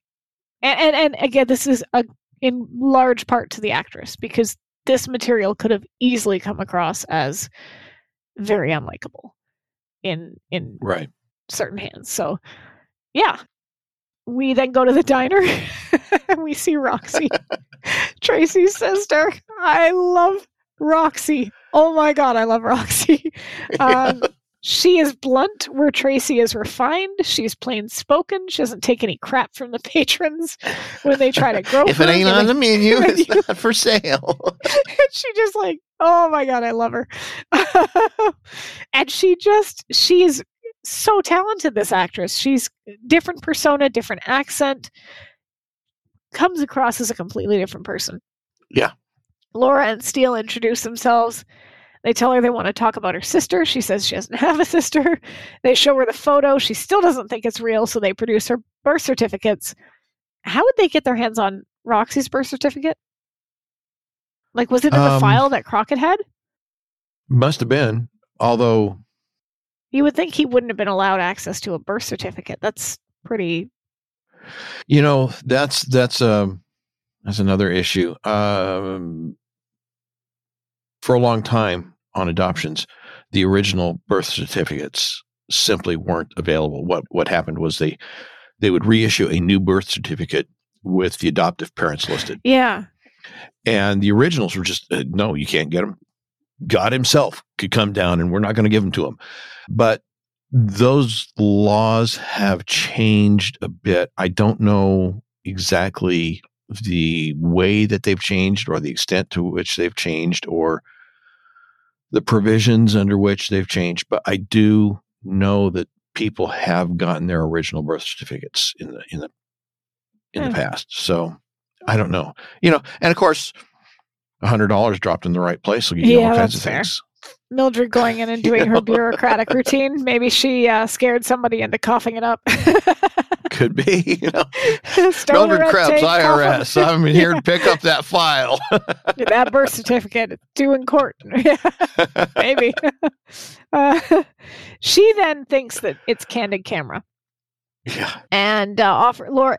It's funny because we have this program here in Canada called Just for Laughs, and Mhm. it's, it's something that they do in Montreal. Uh, There's a festival, but there's also like these little videos they do where they will trick people or scare people or you know and obviously it's it's just meant to be funny it's not meant to be like traumatizing or whatever but we right we were in Montreal two summers ago and we actually walked by them doing this prank. And Oh. the prank was that they had this little table set up next to what looked to be like a little cafe. And people were offering, like, calling people over to come and sit down at this little table where they would get some free samples of food. And so we we, we managed to walk by and they they asked somebody else to come and sit down and I kind of glanced back and as I did the person sat down and somebody was under the table and they popped up through the middle of the table and scared the bejesus out of them. and so then we stood back and waited for them to do it again and obviously the cameras were hidden around there and it was meant to be like a thing and so it was fun that we got to see a just for laughs prank because I'd see them on TV all the time. So yeah, she obviously thinks that this is candid camera, that they're playing a joke on her, that the cameras are hidden somewhere and they're gonna jump Yeah. out. and- well you know we've we've had some similar shows here recently to what you were talking about you know Yeah. america's funniest videos and practical jokes I and used such to love that show. But- yeah talking about candid camera it's it's a show that not maybe not everybody's familiar with it was the original hidden camera tv series it started Yeah. in 1948 and ran oh, until wow. 2014 in, in various incarnations wow, I didn't know it was that there was a british yeah 48 to 14 Huh. so but there was also a british version that began in 1960 and ran for seven years Hmm. and was presented by david nixon and bob monkhouse so i'm supposed, I guess i'm supposed to know those names I know David Nixon. And then it returned in 1974 through 1976 hosted by peter dulay and had arthur atkins and sheila bernette as Huh. co-conspirators i guess anyway yeah just a little bit of Um, information on That Camera. interesting. I would also like to point out, I don't know why I'm pointing out the fashion so much of this episode, but uh, Mr. Steele is wearing a traditional Canadian sort of attire dubbed the Canadian tuxedo, which is denim on top of denim. So, gotta love Mr. Steele's Canadian tuxedo in this scene. Yeah. Hey, So, I- yeah. it works for me. yeah. I I personally like to see any episode where they are out of their normal business clothes and in casual Yeah, kind of. Because, like, Yeah. Mr. Steele is always impeccably dressed in a suit. And I know there's all these comments that people make about women liking a guy in a suit, but I find personally, I find suits to be kind of boring. They all look the same. I, I'm I'm wrong. I know I'm wrong because there's different types of fashion and different types of suits. But there's only so many jackets and ties and and dress shirts that you can see a man in before it it becomes. And a suit is supposed to be something worn for a special occasion. So if you're wearing it every day, it's no longer a special occasion, and therefore it's no longer very visually interesting, in my opinion. So even though Steele wears a suit like nobody else, I enjoy seeing him and Laura, frankly, in Mhm. clothing that are you know jeans and a sweater, a t-shirt, whatever. Like I, um, My problem with Laura when they dress Laura up is that they also tend to do do up her face. Yeah, when they do it up too much, it's it's a lot. Yeah, I no, I like her. I like Yeah. it when she looks natural. Anyway, I agree. I agree. Anyway. so uh, Roxy, the, Laura offers to take them to meet Tracy and says that she wants to Mhm. meet her. And Roxy looks around at the. She looks at the photo one more time and then says, "Are you sure this ain't candid camera?" So she's. uh, it's. I love it. They arrive back at the Crockett estate. I or sorry, not the Crockett estate. Tracy's apartment. Mhm. I'm pretty sure this set is the same set that they used for Derek Vivian's bar apartment because that like bar in the background looks exactly the same. So I, I have a feeling they just redressed it, but I could be wrong. yeah, or they just Um, use a lot of the same components and rearranged them. Yeah, it could be. Yeah. They so they arrive back at Tracy's apartment, but instead of finding Tracy, they find a note supposedly from her saying that she went to Rome to see Rodolfo. They check the bedroom, and Roxy is now suspicious, thinking that they've lured her there for, you know, human trafficking. she picks up a weapon. and frankly, I don't blame her. It it it, de- it definitely does seem very You've got a twin sister. Here she is. Oh, look, she's not here. Like, okay. I'm going to die. My organs are going to be harvested. That's what this is. Yeah. So she picks up a weapon. Laura locates Tracy's passport, which tells them that Tracy did not leave of her own free will. This is not very Mhm. bright, in my opinion. Leaving the passport out where somebody could find it. Yeah. If Dumb you're gonna crooks. If you are going to construct like concoct a theory that she's gone off to see and here's the thing gone off to see rodolfo by that seems in character with what we know of tracy thus far so Mhm. they could have easily gotten away with that for quite some time before somebody realized that she was actually missing if they had you know hidden the passport Mhm. she Right. may be a flake but she doesn't appear stupid Right. yeah, destroy it. Get, get rid of. Don't leave it out on the. Like it was so easy for Laura to find. Come on, guys. Yeah. Like, uh, yeah, dumb criminals for sure. so after calling all the airlines to see if there was a reservation for Tracy on it, they conclude that Tracy was kidnapped. And Laura comments that they have a laundry list of suspects, people who would not want to see Tracy take over her father's company. Roxy, meanwhile, is looking around and grabbing stuff and putting it in her pockets. Is she a kleptomaniac or just an opportunist? A little bit of A, column A, a little bit of column B, I think, uh, because she comments on how loaded Tracy seems to be. So there's that. Steele tells Laura about Crockett's safe and says that might be their starting point. This is an interesting thing, too. In the original script, because here in this episode, Steele is the one that suggests Pygmalion or My Fair Lady. And for those who for those who enjoy the musical, hmm and, and essentially we know that he's suggesting that they dress Roxy up as Tracy and get Mhm. her to impersonate Tracy. And Laura is immediately against this idea. She says this is not the movies, and it's a chauvinist point of view to think that women are pieces of clay waiting to be molded. Again. Thoughts? yeah. Well, you know, if, first of all, she starts out by, "Are you suggesting that we transform this this?" And it's like? Ouch!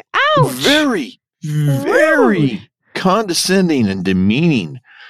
You know, it's.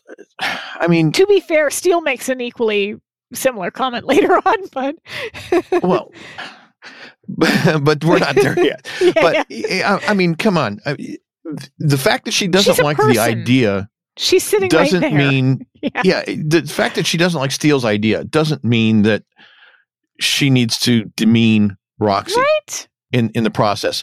And the thing is, she doesn't even get off her high horse, even after Roxy says, "Well, look, if it's my." You know, if she's my sister and she's in trouble, let's do it. Laura gives her a disgusted look, you know, and it's like, okay, so Yeah. You're you're upset that a, a man is treating a woman like a piece of a piece of clay to be molded and she should have her own opinion and speak her own mind and okay never mind the fact that you just got done demeaning a woman but now that she expresses her opinion and speaks her mind you're mad at her because she expressed her opinion and spoke her mind but it wasn't what you wanted her to say Yeah. it's like, uh, you know, and okay, so she doesn't like the plan. Okay, I can understand that. But at least Steele had a plan. It's a terrible plan. and, and they they really screw it up. well, I, yeah. Oh, and, yeah, but at least he had a plan. She had nothing but criticisms and righteous indignation. I mean, she she offered nothing. In, and res- in the in original response. script, it's her that suggests doing it, and Steele that's against it. Which, okay, to be fair, it makes more sense that Steele would suggest it because it is a movie reference, and that's the things that that's the thing he does, right? And Right. it does make sense that in character, Laura would try to dissuade him from it because that's what she does, mm, and Yes. usually it's because, but she usually does so with more more of a reason to go on as opposed like Yes. this just seems to be and then he rightfully points out that she molded him and look how Mhm. well he turned out right there is Yeah. a, an element of hypocrisy here because she says well women aren't just pieces of clay waiting to be molded but still literally she's been doing that with him for the last two years so Yeah. yeah, Yeah. yeah and i feel like this is just all going back to the butler and this whole again w- this big stick that the writer is hitting us over the head with about how everybody is sexist and it doesn't help anybody's character here because it just like like you said it makes her come off uh, just over the top where where it would have made sense and in character for her to say this is crazy it's never going to work we need to try something else rather than Mhm. insulting roxy and going off on a tangent biting his head off. Yeah. Yeah, because I don't think what he was suggesting had any was sexist in any way. He was going on a movie reference, so yeah. And and, and it makes sense. You've got two twins, like yeah, in the context of the case, it kind of makes sense because yeah, it the whole idea is to pr- to put this person out there, parade them around as Tracy. They mishandle it, but I mean that's the idea to try and provoke Well, somebody the- into double yeah. checking on. You know, it, it up to that point, it's a good plan. Like I said, they kind of blow it, but so yeah, okay, they um, really she- blow it. She says it's impossible, absurd, and dangerous. Steele argues it's dramatic, daring, and unexpected. And this is Laura points out that a woman's life may hang in the balance. Steele yells, all the more reason to take the bull between the horns. This is where Roxy whistles to get their attention and asks if she has any say in this, which I love No, Roxy. no. Like I just I really love Roxy because this is where she's like, uh, hello, like I'm standing right here. So yeah, am I going to get a chance to weigh in on the, this thing that could potentially put my life in danger? um, yeah, they both agree that she does, and she says if there's a chance she can help her sister by pretending to be her, she thinks it's worth it. Steele leaps into action, saying they will unveil her at the stockholders' meeting the following day, speculating that the killer will either rush to wherever Tracy is hidden or break down and confess on the spot. Now, I think he's a bit wrong about the breakdown and confess on the spot because Oh, that absolutely. never happens. But like, No. he's not wrong that they if they if they've kidnapped her and suddenly she's standing right there they're they Yeah. are going to probably rush back to see if she's escaped right so that part does make sense Yeah. and then steele says george bernard shaw would have been proud of them. And roxy says he working the case too. Yeah, while chomping on gum. oh yeah the gum. They always use gum when they're trying to like accentuate somebody's lower eh, that someone's of a lower Yeah. class in some way shape or form so. Scene change we're in laura's loft steele is pacing while laura reads he asks what's taking so long and laura comments that mildred's trying to scrape out 20 years of hairspray which doesn't make any sense because when she comes out as Tracy, I'm sorry, but Tracy's hairstyle also was basically just all hairspray. There's a reason Mm. why there was a hole in the ozone layer in the 80s. It was because of all the hairspray. I'm pretty convinced. You know, like there's no way that Tracy's hair was naturally that curly in all the right places. So you would have needed hairspray for that too. Either way, um, Mildred comes out and announces Roxy as Tracy. She looks like her, but it's immediately clear that she has a long way to go as she stumbles down Laura's loft steps in her heels. Yeah. Steele then points out that hair and makeup are external, but breeding, this is where I he makes an equally kind of insensitive comment to Roxy, who's sitting right there. He says breeding is what makes the difference between dress and gold.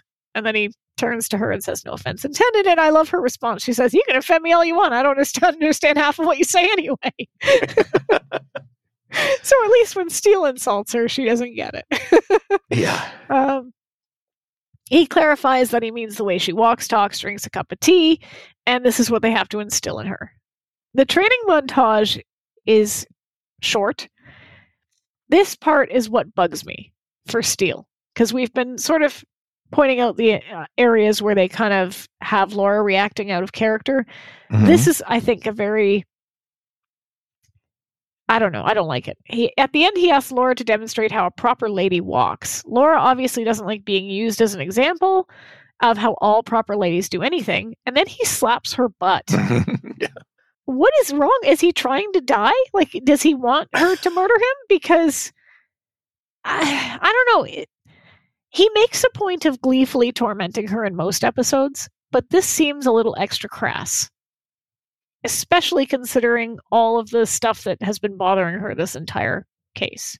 Yeah. And then he tops it off by saying, do it exactly like Miss Holt did, only better. Only better.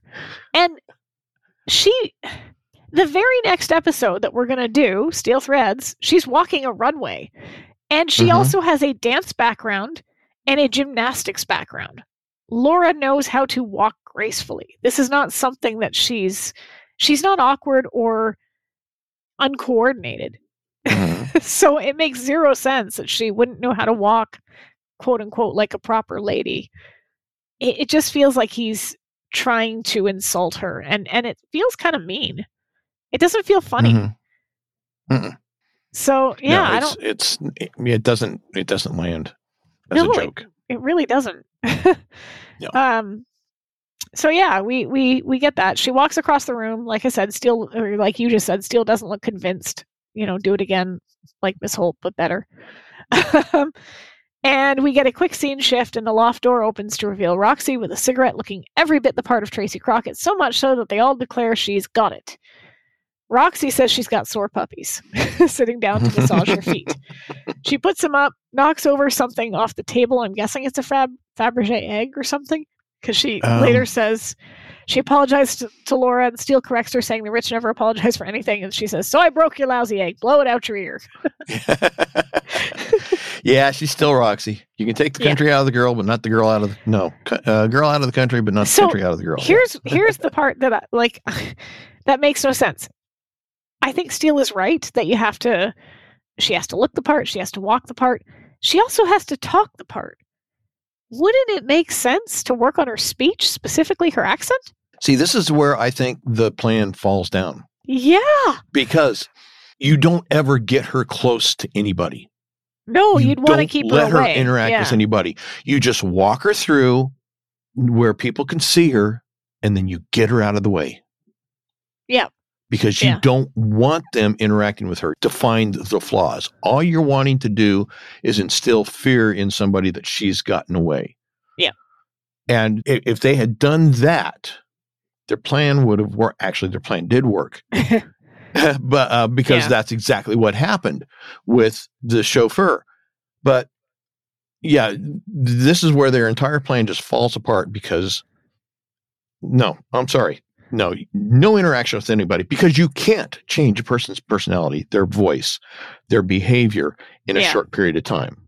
Not well, like and. I mean, like, they could have at least, if if they knew that she was going to be at at any point potentially talking to somebody, Mhm. they they would have needed to work on her accent at the very least. Yeah. Anything else could be excused as just Tracy. Tracy just lost her father. She's acting a bit weird, Mhm. but she has an accent that she never had before. Where did And that she's- come from? but the thing is, even in the short period of time, or even if they worked on it and concentrated on that in the short period of time, they're not going to get rid of it. I'm, I'm sorry. No, my, my no. dad was born and raised in Texas, and he moved out and he didn't live there since his probably late teens, early twenties. But he still had enough of an accent that when you were talking to him, it wasn't it wasn't all the time. It wasn't real heavy. It was just kind of Yeah. a, a hint, but it was still there. It was still the hint. And so you're not going to change that in Roxy uh, in a shorter period of time. Now, if you need it to interact, I, I'm sorry, I've got laryngitis. Yeah, something like that, right? You know, some something to cover the fact that she's or to to some some excuse to present a reason why she's not speaking and to cover that. So yeah, Yeah. I mean the, the whole the whole plan just I, at this point it's just falling apart. I mean, my my husband is from Scotland, and he's been here thirteen years now. Mhm. And even now, when people meet him, inevitably after they meet him, they they say to me privately, "I don't understand him."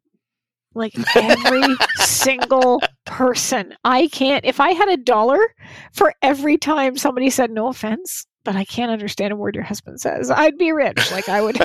I don't know home at the very least. uh, I joked about having him come on here, uh, you know, and to give his expertise when it came to the soccer. But I'm like, in that one episode, but I'm like, no, nobody would be able to understand him anyway. So it, it would be kind of pointless. It would have been fun. would have been, been fun. We we could have made a contest out of it. What did he say? Yeah. Oh, oh, by the way, I asked him about the boxing thing from the last episode, and I was wrong. See, I can admit it. It does happen. What Um, what um You couldn't remember we were trying to decide because I had heard somewhere or read somewhere that you could win on points even if you mhm. got knocked out. Oh yeah, out. that's right. Um, no, if a, a knockout is a win, straight up. So I don't know where I got that idea. It was from a movie, and movies are wrong. But anyway, And movies are never wrong. yeah. so yeah, they they they don't uh, they they've got everything but but her voice basically. yeah. They pull up to the house, and the first person to exhibit surprise that she's there, the chauffeur. Mhm. Laura watches them go, suspicious. They ring the doorbell, and that's where Roxy says, "Hey, they got a band." yeah, well, you know, and the thing is, you know, we've talked about it before how uh, in this season, Laura's skills as a detective have been diminished. She's she's gone into detective senility. Well, what was their plan? Well, s- we're going to show her off, and right away, somebody's going to go racing off to check and see if and Tracy's the escaped. chauffeur And what- does. Exactly. it's like, oh no, he's just a chauffeur. but I, I guess maybe that's the point is that the episode is trying to also show us the ways that people overlook the hired help and don't really notice them. Mm-hmm. That's true. So in that respect, and he is a chauffeur, so going to his car is not necessarily unusual behavior. Yeah, except that normally a chauffeur goes to a car to either drive someone somewhere or to, you know, they've been instructed to take it to the shop to get Sure. this service done or go get it washed or whatever. Uh, mm, nobody gave him any instructions. well, I, again, to be fair, they were assuming that it was a family member that has kidnapped her because they have more at stake. They they Well, don't know Oh, this is a personal vendetta against people who true. overlook the hired help. So That's, that's true. Um, so yeah, they uh they don't notice he he hey, they got a band. she calls the butler Pops as they enter, which is gold. he also looks surprised. They walk into another room and Steele gleefully notes all the suspects are here. He's loving this, which is really Mhm. funny. Yeah. He's imagining himself as being in a movie now. He is, he is. He's he's Henry Higgins, right? So That's right. Uh, he points out Norman Baines, which is interesting because his name is similar to Norman Bates. I don't know if that was intentional, but there it is. Um, or Uncle Norman says that he's trying to prevent, or she is trying to prevent him from getting her father's company, that he's their most likely suspect. Norman looks at them with deep hostility. he then looks at Mhm. Junior and tells him that that's her stepbrother, and he's bitter about being cut out of the will. He also gives them a dirty look. Steele then points out Claudette, her stepmother, who glares at them as well. And this is where Roxy says, "It's better in Dynasty," which is great. And here's what, I- again, where I'm a little confused. Laura's upstairs cracking the safe using a tool Steele Uh-huh. obviously gave her. Why the heck is he not Uh-huh. up there and Laura not down with the guests? I was wondering that one myself, and the only thing I could come up with is that it would look odd if Laura was Tracy slash Roxy's escort instead of Remington Steele. That's the only thing I can come up with because you're right. It, but breaking into safes is not Laura's strong suit. It is more towards Steele's skill set. yeah, but I mean, they could easily come up with some. Oh, I'm a friend from Mhm. boarding school or something like that. I'm Yes. assuming Tracy went to boarding school. Like it, I'm I'm here for emotional support in this trying Yeah. time. Like there could be some. I, I- I'm an emotional support pet. Yeah, exactly. but yeah, and weirdly, it's Laura that goes up to Mhm. crack the safe. Um, and the butler comes around with the, with the t- coffee, I think it is, and Roxy grabs it, starts pouring people their coffee. Uh, which the butler then calls it an appalling display. And then she suggests they could split the tips later. yeah, uh, it's, it's funny though. Markham Markham is more of- offended that somebody of Tracy's supposed breeding is doing menial work. Yeah. and- because Yeah. it's his work. Yeah, I, mean, you got to give him some credit. He's got pride in his position, yes, he uh, does. at least to the extent that he's offended when somebody who has no business doing his job is trying to take Yeah. over and doing his job. But he, yeah, I mean, yeah, he says people should know their place. And Yeah. this, again, very much befits a man of his age to believe that everyone has their place and whether or not he likes it, this is his place. This is his Yeah. job. This is what he does. Women have Yeah. their place. I'm the loser. You can't be the loser. You're taking my yeah, job. exactly. And in his mind, like I said, men have their place, women have their place. Everybody needs to stay in their place. But and uh, that's part of the uh, probably the only sexism, classism, whatever that makes sense in this episode. The rest of it feels very forced, but this part of it, and it's funny, just his response. Yeah. Split the tips later. Appalling display. Ooh. Um, Uncle Norman then approaches her, saying that he didn't expect to see her there. When Roxy asks why, he says if she thinks she's just going to take over the company, she has another thing coming. And if she persists, he will grind her to pieces. Roxy is not intimidated. you don't scare me, Buster.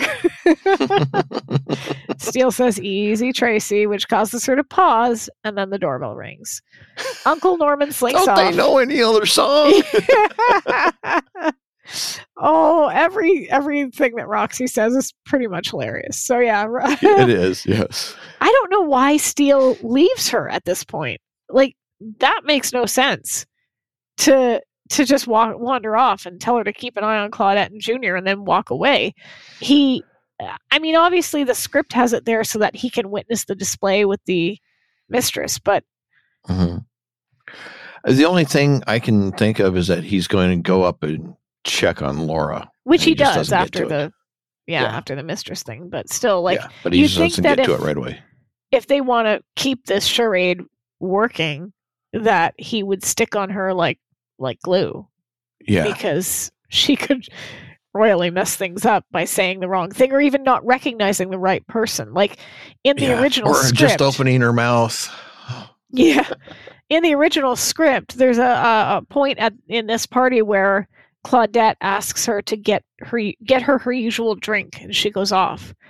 And in the script, she comes back and says they were out of your usual and gives her something else because obviously she doesn't know what that is. But like, you think Steele would worry about something like that happening, so he'd Mhm. stick by her. yeah. but he doesn't. He wanders off, and Samantha, a mistress of Ross Crockett, storms in with a vase in her hand. I am just so sick of seeing these gorgeous women in love with these I don't get it. this is, seems like extreme wish fulfillment on the part of the writers. He's like like two decades at least older than her, and and and it's not for the money. They they keep making this thing very clear when we get these characters that they're in love Mhm. with these these guys. Ross Crockett Yeah. did not come across as a nice guy. So it's not even his personality, right? We the last one we saw was Burkholzer, and he was a murderer. What are they seeing in these men? I don't know. I mean, yeah. Make it make sense. Uh, I like don't know. Claudette is is a gorgeous woman too, and it's pretty clear she's with him for the money, so that makes sense. But like Mhm. Samantha, she storms in. She's got this vase in her hand. She tells Claudette no matter how many henchmen she sends her way to take away the things he bought her, he can't take her memories. She says Ross Crockett loved me, and then smashes the vase on the floor. Claudette comments, You know, sorry to interrupt, but "No, no, go for it." I, I'm thinking here. I'm going to jump ahead. I'm going to jump ahead. I don't think Samantha loved Ross Crockett. I think, like Claudette, it was about the money, and we will find that out later in the episode. I don't know. I'm gonna I'm gonna push back on that when we get there. Ah. So well, we'll see. We'll get there when we get We'll there. see. But yeah, Claudette comments saying this was quite the floor show, and she condescendingly says that his past Oh, mistresses have gone a bit more quietly, but that there's a first and last time for anything. And when Samantha says nothing, Claudette basically adds, "If you're finished, you can go." Like she is not rattled in the slightest by this. Yeah. okay, puppy, go, Yeah. go, go to your bed. You're dismissed, right? Like Yes. this does not in any way phase her. Uh, Yeah. She leaves, and Steele watches Uncle Norman ascend the stairs, heading for the room that Laura's in. So he follows him, loudly saying that the loo is not on the second floor, in the hopes of alerting Laura. Yeah. Norman says that he'd always hoped Tracy's taste in men would improve. So much for the power of prayer. That's a good one. Uh, Steele winces, certain Laura's going to be caught, but inside the room, she's nowhere to be seen. The window is open, however, and Norman closes it before going to the safe. Outside, on the roof, we see Laura climbing across the Spanish style roof before jumping down in And- heels. And and can I say that that looks to be Stephanie doing the gig? yeah, it's doing the yeah, gag. She has said that she did most of her her work. Well, I know, but I mean, Yeah. can you? Ooh, you know, given some of the stories of of actors getting injured on set Yeah. and all the insurance issues involved, and I mean, obviously, when you are looking at the scene, they're shooting up from the ground level. There are people on the ground level, so she is Up definitely Yeah, up there. And those tiles, even with good shoes, are tricky to walk on. yeah. And she's got something that's got a, at least a little bit of a heel on it. Man, this I don't think this would be allowed to be happening now. no, but the fact that this is- Stephanie managed to do it is just, uh, you know, it also makes no she's sense. astounding. Any woman with half a brain would take her shoes off first and hold them in her hand, because she then jumps down. If you were to jump down off a roof in those heels, you would not land. Like your heel would would buckle and break. Those shoes would break. They would not structurally. They would not stand up to that amount of like force when you're jumping from that height. Yeah, unless you were really, really practiced and you could just land on the balls of your feet and shift your weight forward enough that you don't impact those heels on the on the downward motion. But yeah, I mean, It'd be a fact, good way just to the s- fact that yeah. just the fact that Stephanie was it was even up there at the, in in the first place. I mean, Yeah. yeah, you got to give her a lot of credit for doing stuff like that. Yeah. because well not only would not would it not be allowed these days but i can't imagine that there's too many actresses or even actors who would be willing to do that even if they were allowed to. It's just oh, No, oh no. no yeah. i've got a stunt double for that. I'm just Well, mu- i'm too much i'm much too important to this movie I mean, that's what they're forced on doubles, right? Mhm, Um, and in yeah. reality, jumping off a roof in heels like that would be the quickest way to a broken ankle, unless you know what you're doing. So, yeah. yeah, it, yeah, I agree. She uh, makes a comment to the onlookers about how the roof is a lovely place to read, uh, but she's got the contents of the safe in her hands. Steele comes down the stairs, sees Laura out the window, pointing towards the folder. He finds Roxy in the room, telling a body story about and basically holding court among those present, which is awesome. Like she's And just I told him, you try that again, Buster, and he did. And I liked it. it's awesome. He grabs her, he hustles her out, stopping only to empty her pockets of all the silverware she's stolen, saying that she has a gift for it. and then she says, Don't you take things when you're on vacation? Laura points out that this is not the Holiday Inn. So I have to ask you, Eric, on the record, do you Mhm. take things when on vacation? um, the soaps, the shampoos, yes, Okay, fair, fair, fair, fair. No towels. because they're going to throw those out anyway if you've Yeah. used them, you know. Yeah. And and so I say, well, I picked it up. It's still in the wrapper. It's still sealed, but I used it. Yeah, yeah, so yeah. yeah. So those those I take. Nothing else. I, I haven't taken any towels or anything like that. No, No silverware. No. I I definitely What did you take? have Come. never taken a towel. But but I've definitely taken a towel or two in my time. I gotta tell you though, there's there's a story that I I will rename the family members involved, but uh, we we went on vacation, and uh, family member A, let's just call him family member A, returned to our hotel room wearing a very large sombrero after going out to dinner, and uh, we asked where family member A got said sombrero, and family member A said it was a door prize. And um, we, okay. I was about, I don't know, 12, 13 at the time. And we found out later on, years later, that uh, it was by the door. And uh, family member A asked uh, a friend of the family to get up on the table and create a distraction so family member A could walk off with the sombrero. So some people take things while on vacation, and family member A is my mother. Anyway, um, so that's like one of those. I won't say who it is, but it's so and so. it's definitely my mom. so yeah, that was a Roxy clearly sees this as her prerogative since she's on vacation. Yeah. Uh, and I don't see. Um, uh, yeah, that's fair. Roxy Yeah. says that she has to go to the bathroom. Laura points out a cabana, and she heads towards it, only to get hit on the head with a rock before she falls into the pool. Mhm. Meanwhile, Laura thanks Steele for the warning and asks how she's doing, and Steele says, Excellent, but nobody panicked at the sight of her. He also tells Laura about the mistress, and suddenly they hear a scream. They run towards it and see Roxy face down in the pool. Steele removes his shoes before jumping Mhm. in and pulling her Sure. out. Sure. Just saying. yeah. Well, Uh. shoes are not appropriate in the pool because you'll get the water dirty, but they're perfectly fine on the roof. sure. I don't see the problem here. Yeah, the logic makes perfect sense. That's right. Uh, Because so the yeah. roof is dirty and you don't want to get your socks dirty or your stockings. Yeah. Okay. And if you'll buy that, yeah, exactly. so, yeah, they help her out and he does CPR. In this scene, she does not have the folders in her hands at all, and you don't see them anywhere around her, which is interesting. She obviously dropped them somewhere back and nobody picked them up. So, yeah.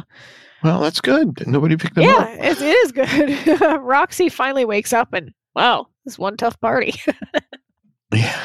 Uh, Oh, she, I, I see here. She has them as they're running toward the uh, pool, and then she sits them down, drops them down in um, one of those wicker chairs. oh, okay. I didn't see that part, but yeah. I only see that because as we were talking about it, I'm running the video back and I'm looking. there you go. I'm cheating. That's that's okay. You're allowed. Laura has the Okay, files. now that's one that's one little glitch that we won't get caught on in the Facebook group. We win. Sorry, no, I'm kidding. Just kidding. We love it. Um, yes, we do. So Laura has the in the, the next scene, Laura has the files in her hand at Tracy's apartment. She says that there are no shortage of people who want to see her gone. Steele points out Norman eh, was the only one with something direct to gain. He's just out of the shower and wearing only a towel. Roxy pipes up and says, if, I'm, I'm sorry. I'm sorry. I just had a flash in my head. of, of him Uh, wearing only Sheldon. a towel. Sherilyn, you're only wearing a towel. Oh, I'm sorry. I'm sorry. I'm having flashbacks. Actually, that makes me think of that Simpsons episode where Homer picks up the phone and he says he's in a towel and he says, "You'll have to speak up. I'm wearing a towel." makes no sense. Uh, no. Uh, so yeah, he's only wearing a towel. Roxy pipes up and says that if they want her to say it was Norman, she will. Which is funny. Uh, the doorbell rings and Steele lets Mildred in. She gets all out of shape when she sees Steele in a towel. And Steele points out that she's seen men in a towel before. And um, I mean, we should also ma- mention that she saw him in his underwear in Yeah. Steele Away, or uh, yeah, like the the Steele Away with Me. Yeah. Yeah. Yeah. and she kind of panicked about that as well because she was like, I, I never thought I'd be here in Mexico watching a man take off his pants.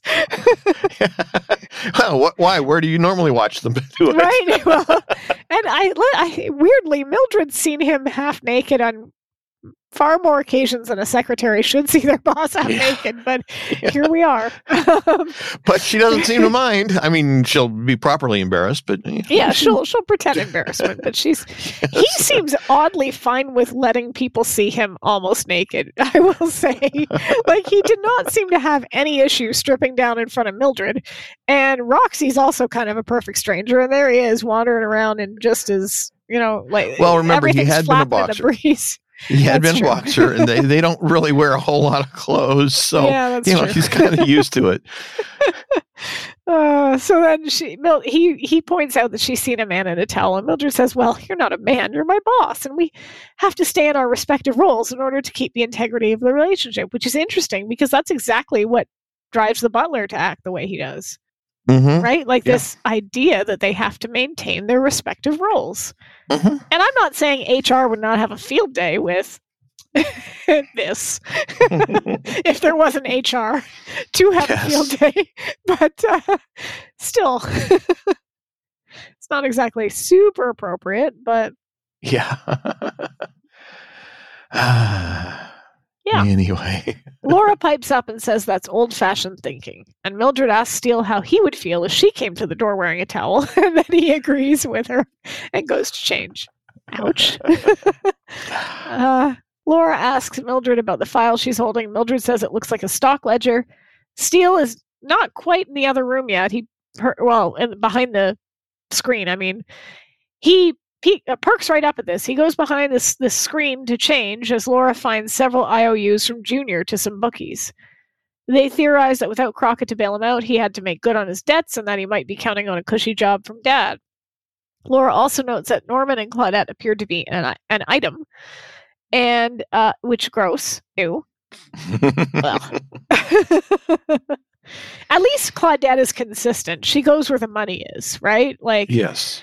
Steele suggests paying a visit to Claudette, to which Mildred asks, Don't you think you've been through enough today? And Steele replies that dedication doesn't punch a time clock and tells him to lock the door while he's away. Laura gives Mildred the ledgers, asks her to look through him. They leave. Roxy says he's really something. I'm even beginning to like the way he talks. and Mildred says, Claws in, honey. He's spoken for. Which, again, in the original script, Roxy developed a full on thing for him. Like, and Mil- and Laura became quite jealous, which is interesting because that I think would have been a far more believable side plot because Steele does have a tendency to a gravitate towards the most glamorous blonde, but also b have a, a thing for women who need his help. Mm-hmm. Right. Yeah. Right? So Roxy being vulnerable, being scared, being having to do this role that she's in, it would make sense that she would be seen by Laura as a threat. Even if she's not Steele's type in any way, shape, or form, Yeah. Yeah. Laura would perceive Steele's natural inclination to protect her as something more than it is, right? But Well, I don't know if that. she she would necessarily perceive it as a threat, but she would certainly she would see it as him just you know you're just taking it a little too far. Yeah. Yeah. Yeah. So, So. they arrive at the Crockett mansion and demand to see Claudette. The butler tells them to come back in the morning, but Laura insists, saying it involves Tracy's welfare. The butler says, Well, what about my welfare? I'm not getting any younger. Yeah. I can't be Oh. gallivanting around answering the blasted door in the dead of night. It's time you young people showed some respect. Yeah, he's just like protocol be damned, right? Like this guy this this is the F around and find out part of his career. He has no more craps to give. He is just done. Well, I mean, he he is kind of right. I mean, you, you, it's Yeah. not really. it's not wrong. It's- it's not really good protocol to just go and interrupt somebody's sleep in the middle of the night just because you want to ask them a question. I mean, come on.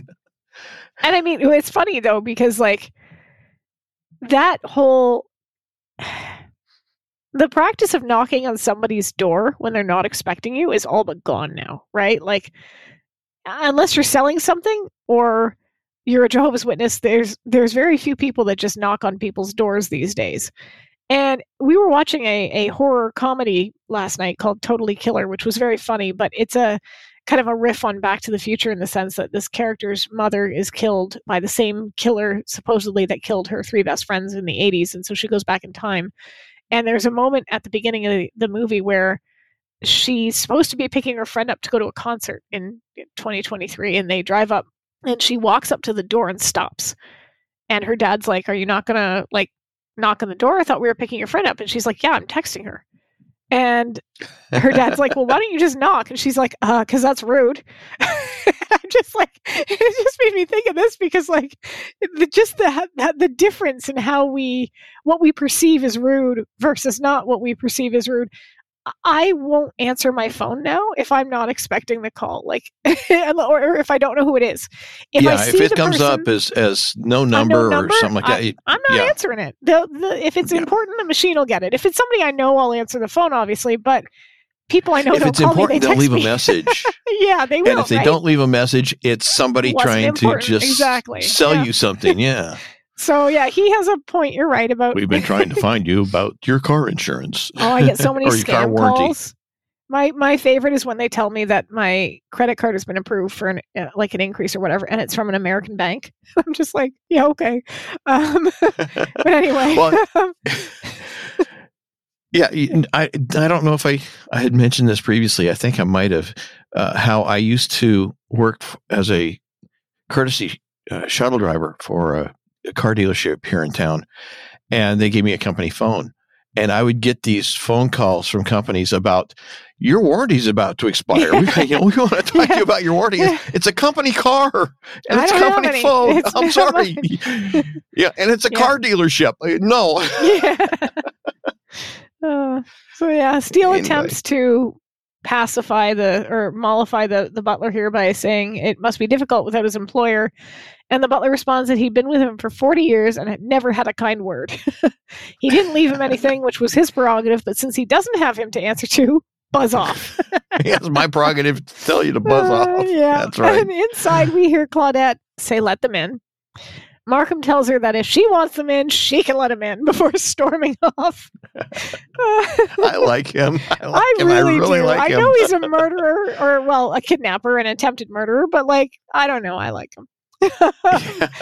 Claudette comments on how they they are the friends who saved Tracy, and Laura uh, boldly asks if she's disappointed, claiming that she would likely prefer Norman as chairman.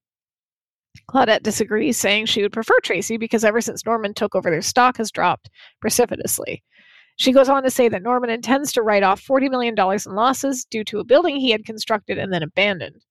Reggie, the lawyer, walks into the room tucking his shirt into his pants and asking if everything is all right. I gotta say, I gotta wonder what are you doing, mom and dad? why the heck Claudette did not look pleased with Reggie, the lawyer, when he gleefully announced everybody loses. So why is she sleeping with him? He's got his own money, I guess. well, I guess, sure. Oh, anyway, yeah. Maybe so he's was, been siphoning it off from the old man for years. Could be. That's yeah. where it's all gone. Laura clocks it and asks her if there's any bets she hasn't covered, which Claudette shamelessly says, none that I can think of. Gotta hand it to Claudette. She knows how to play the game. yep. So there's that. Back at Tracy's, Mildred says she thinks she's figured it out. She's about to go find Steele when the doorbell rings and the chauffeur comes in, saying he's sorry that they got their wires crossed, but he can't wait to be alone with her. He starts kissing her, and Roxy attempts to get rid of him with all sorts of excuses that he ignores. Mildred has crawled behind the bar. The chauffeur offers to go fix her a drink. She kisses him to distract him while Mildred sneaks out the door. She then suggests that he go get her a burger or something for himself. He's suspicious, thinking that she's trying to be rid of him, which obviously she is. And the doorbell rings. She gets it, and Mildred saunters in, calling herself Belle Krebs of Houston. Yeah. And okay, you just said your dad was from Texas, so I need you Mhm. to rate her accent. Um, it's a TV accent. yeah, I I've never. Oh, let's see. You know, the th- thing is, Texas and Oklahoma and Georgia and all, all those areas have their own little versions of their of their accent. yeah. So I, I'm not an expert in which accent goes, you know, to like which which state or which part of the state or whatever. But that doesn't sound like any Texas accent I've ever encountered. Uh, me neither. And I've, I mean, I've never lived there. I've been through there. And I've been to Georgia and I've been to Oklahoma. And you're right. They're all different. The one that I found the most difficult to understand was the Georgia accent. That I went into a subway once in Georgia and the person started rattling off all the ingredients and I stood there gaping like, is this English? I don't, I could not. I, I was like, I'm sorry. Could you could you repeat that? Like, and it's funny because I can understand my Scottish husband without a problem, and everybody says they don't know what he's saying, but that was difficult. Texas, Yeah. though, I didn't find Texas that hard. You're right; it's Yeah. a very TV Texas accent. yeah, it's it's definitely um over the top. The the, Yeah. the Texas accent that I'm familiar with is I mean it's noticeable. It's got a twang, but Yeah. it's much more it- it's it's it's more subdued than what we're hearing here out of uh, Belle Krebs. But I, I love it. I'm not gonna lie; it is the best. This whole performance is hilarious. well, of course, because Mildred loves playing the role of she detective or or undercover. She, I mean, she just every time she gets that that opportunity, she Yeah. just goes for it. Yeah, she really does. Like being Steele's wife, and oh, honey, honey, oh, did they hurt you? And then, you know, uh, stow it, lady, get the her bit with the IRS, and now this. Like it's just, Yeah. they and we get use more her. them later on. Too. Oh, she's she's Just- so perfect. She uh, she apologizes for missing the party, claiming she was moving cattle, and then she says she has a passel of Crockett stock and she's fixing to give her vote tomorrow. Roxy's standing there, kind of stunned. she goes with it. Uh, and then Mildred claims it's on the condition they get to know one another, then stuffs some money down the chauffeur's shirt, telling him to get them a I'm surprised she didn't name a little lower. I right because she, yeah, because they have some jawboning to do. She then grabs his butt and says, "That's prime, honey. That's some prime." And don't you think I don't know my meat? I Oh, there's so much that I could have gotten in trouble with on this. I just can't even with this scene. I'm it just it's one of those moments where you're like if you were ever questioning why they went with Doris Roberts, this is Yep. why. This is why. Can you imagine some 30 something doing this? No, it, would wouldn't be funny at all. It's hilarious here. She just she's just giving everything in this little scene that she's got. And then uh, the chauffeur, who is understandably furious for two reasons. One, it's Mildred's interrupted his attempt to kill Roxy or whatever he was going to do with her. Yeah, whatever. Um, and two, like she's grabbed his butt and called him prime as prime, honey. Like, uh, so then he storms off and she slaps it, tell, calling him a spirited young buck. I I don't know. I just I this is the best. This is the best. you know, we should we should at some point maybe if if if we ever get around to doing any supplemental episodes that we we keep saying we're going to do just one on Mildred alone, just all her best moments, and have people like send send in what they feel are her best moments, and and just uh, yeah, because I think she deserves her own episode. um, All right, everybody, you heard it. Start sending them in. Yep. Your emails, steelewatching at yahoo.com. You find Yep. it on the website. Anyway. I just I volunteer I voluntold us that we're doing that. Yeah. Um, so he leaves, and they both hug each other in relief because obviously that w- was scary. They didn't know why he was there. hmm And Steele and Laura come back to Tracy's. Roxy's asleep on the couch. She tells them that And Norman they Baines. don't lock the door. I know. I know. I know. I mean, here we already know that Tracy is a target, yeah. and Roxy is pretending to be Tracy. And he told them to lock the door when they left. Right.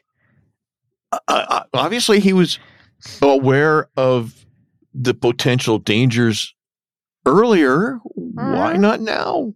Okay, I have a theory. Bear with me. okay. Steele was wearing a Canadian tuxedo earlier. Mhm. Canadians are notorious for not locking their doors. Maybe he's channeling his inner Canadian. That's my theory. Mm. Yeah, well, yeah. You know, That's all I got. That's all I got. the the best I can say to that is that uh, years ago, my wife and I lived uh, in a part of town that was. It wasn't a bad part of town. It wasn't a great part of town, but it wasn't bad. But it was kind of on the edge of a bad part of town, and we would leave the house and never lock. We would never lock our cars. Did, didn't do, didn't do it. Didn't need to.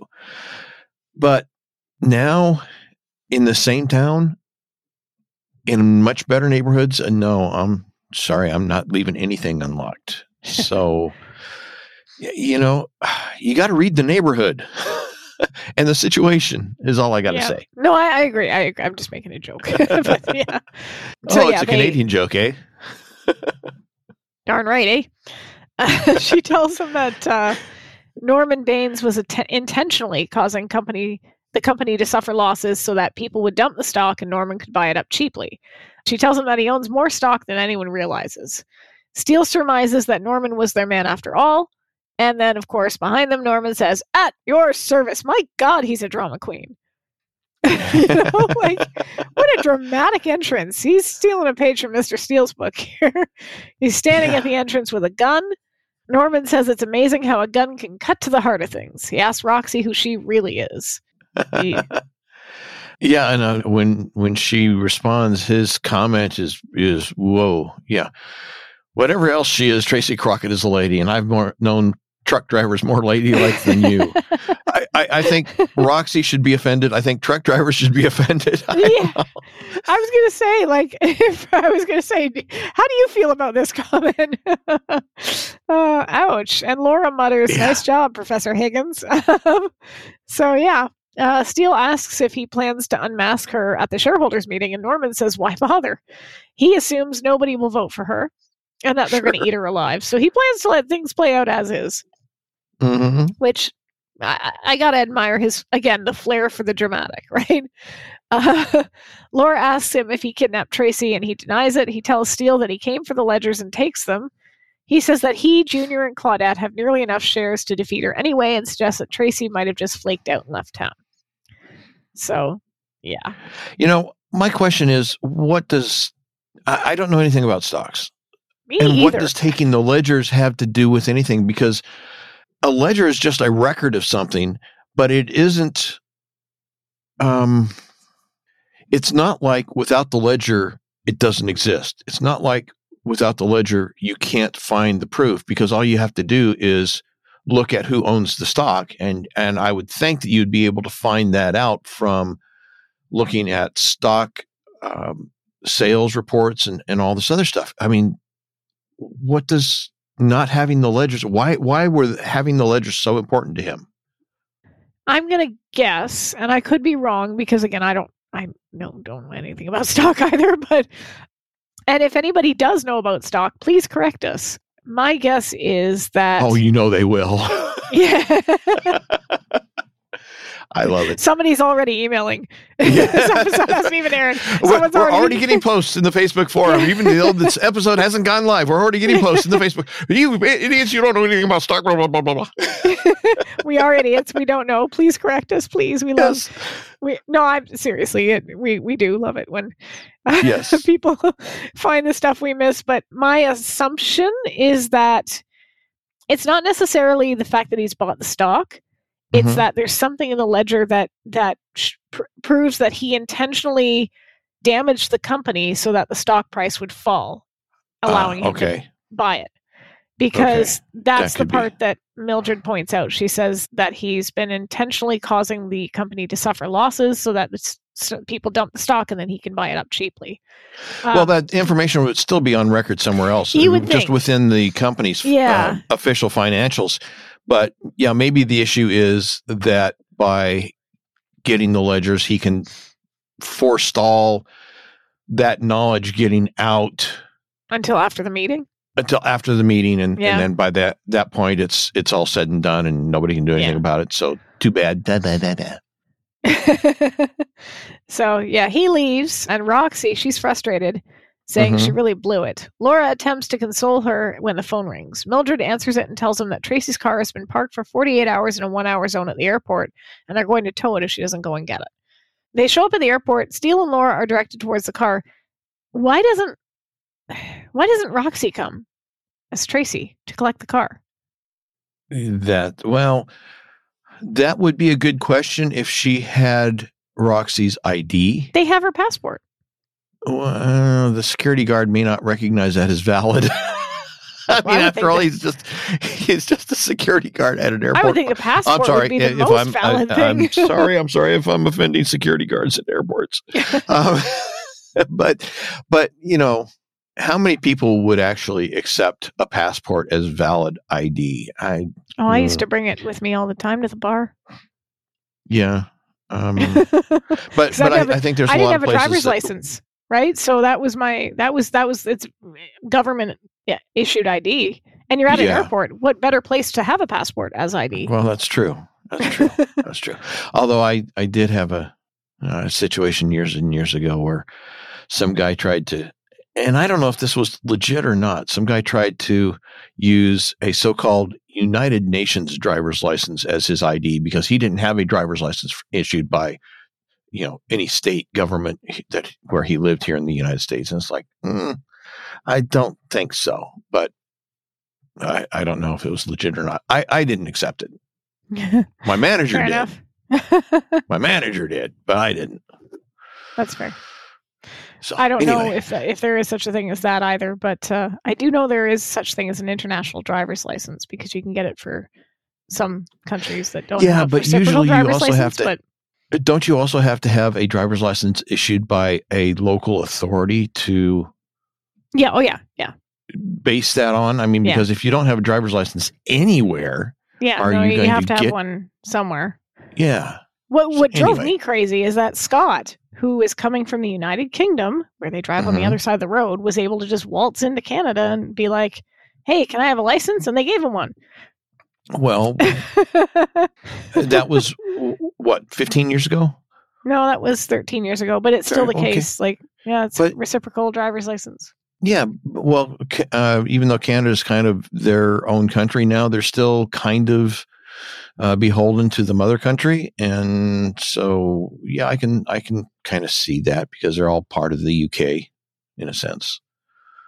But what do I he know? dented he dented the rental car the first time he drove here in Canada. He backed into a Tim Hortons sign, which is the most Canadian way you can dent your rental car. so I guess maybe he did deserve it. I don't know. He's a real Canadian. Yeah, He's a real Canadian. He backed up into Hortons the sign. Tim Horton sign, eh? Yeah. anyway, so they show up at the airport. Was he drinking the Molson? No. Oh God, no, we would never touch that swill. Alexander Keith all the way. uh, actually, I I live in uh my this the city I live in invented. They banned Labatt- Molson. No, no. Well, wait, the city I live in was uh the place where Labatt Blue was invented. So, Oh, okay. and for the longest time, that was Molson's direct competitor. So, anyway, so Anyway, the- back to the episode. they're back at the airport. Steele, I got a comment, another fashion comment on Steele's uh, outfit here. I hate leather suit jackets. I hate them. I hate them. I hate them. I hate them because you've got pants that are not made of leather and a jacket that is. And if you do, then we're, we're well, having a whole it- then other it's conversation. a different outfit. Then it is a very different outfit. But like a suit jacket is not a coat, right? Whereas usually with leather, you you make it into a coat. So this doesn't Mhm. match. First of all, you've got pants that don't match the the suit jacket, and it just, in my opinion, looks silly. I don't know about anybody else, but I think it looks silly. Yeah, you know, leather is fine for things like motorcycle jackets or whatnot, but not not for a dress suit. No. like a dress suit yeah and it's la that's got to be way too warm. You know? I can't imagine that's that's comfortable. Anyway they're at the airport sorry. Now we're now we're back to the plot. Um steele picks the lock of the car gets inside. Uh he finds something in inside the car or sorry the will inside the car and assumes that it meant nothing to tracy after all but laura feels under the car and finds wet cement Steele jumps up, realizing they've made the wrong assumption or thinking they have. He says that they forgot what happens to Crockett's estate if Tracy's not elected chairman. Laura remembers it goes to charity. They see a list of charities, and one of them is the one controlled by Crockett's mistress. Here's here's the I think here's the part where we're gonna come up against your statement before. Steele and Laura walk into Samantha's office heads. Pretending to be from Jaglum and Jaglum and looking to make contributions to a charity. They ask what the Lovers Fund is. Samantha says that they take care of people whose lovers have left or died. Laura is a bit rattled by the idea, saying, Shouldn't you be able to provide for yourself? Which, again, ugh, come on. Stop hitting us over the head with this.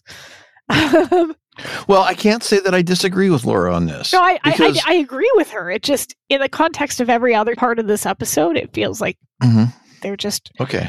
reminding us yet again, right? Because she said, I can take Mhm. care of myself earlier. And I agree with everything she said there. Because, yeah, I mean, but Samantha says some can, but some don't want to. And they need help. The line. There Yeah. you go. That's my problem.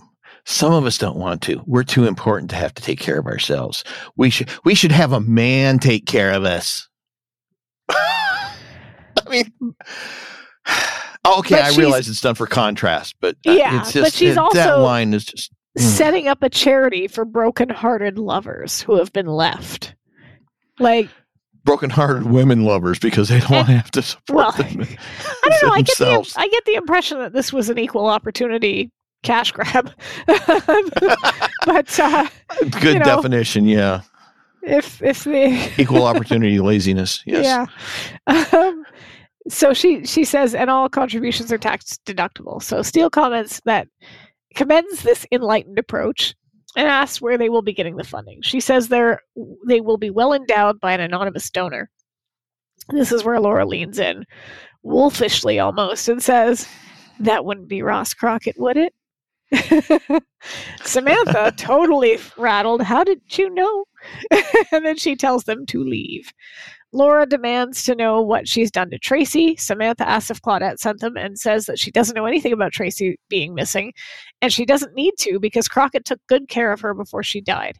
She shows them the missing stock. Steele asks when he gave her this.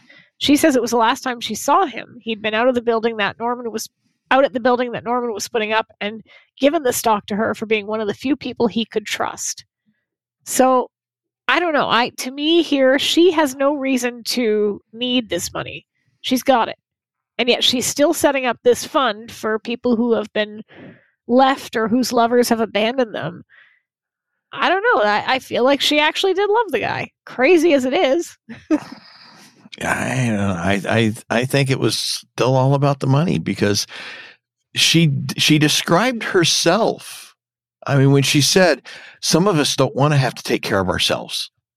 Well, if you don't want to have to take care of yourself, you got to attach yourself to somebody who has the means to take care of you, and that doesn't sound like love to me. That sounds like greed. Well, she already had the money though, so she's not Well, Like no, she- but she only got it just before he died. because she. Be, I don't know because he he she was one of the few he could trust, and he doesn't seem to trust many people very easily, given the contents of his will. Well, all she had to do was be nice to him. I mean, Uh. look at everybody else he was surrounded with. True. Weigh in, listeners. Weigh in. uh, anyway, Laura clues in that Tracy might be in the building somewhere because of the mud and cement on the car. Steele says the kidnapping was an inside job and what a better place to keep her than a building that's already abandoned. So they leave. I Laura call- can I yeah, can I say at the end of that, I love his line, and I haven't commented on it before, and I probably should have because the way Pierce delivers it is he does this repeatedly, and I, I mean I just love it. Thank, uh, thank you very much. Goodbye. It's it's like all one word mashed together. yeah, yeah. He's good at that. like very animated, very frenetic, very like, all right, let's go, and then they leave. It's like there's no no spaces between words. There's no periods at the end of a sentence. It's all just jammed Yeah. together. Yeah. Uh, Anyway, It's good. It's good. Laura calls Mildred, tells her to get Roxy fired or fixed fixed up for the stockholders meeting and to stall as long as she can. They are in the limo headed for the building. Meanwhile, at the shareholders meeting, Roxy is panicking, saying that she's going to blow it, embarrass herself, embarrass her sister. Mildred tells her to just talk about corporate responsibility and fiscal pride. she tells her if they ask her a question, to ask them to repeat it. If they ask her what she thinks about something, to ask them what they think about it, and tell them that she is she has the issue under study, adding that it's worked in Washington for years. yeah, so basically, just act like a politician and you Yeah. know don't say anything. lots of words any- that, don't Yeah, mean anything. Yeah, exactly. Mhm. Yeah, makes sense.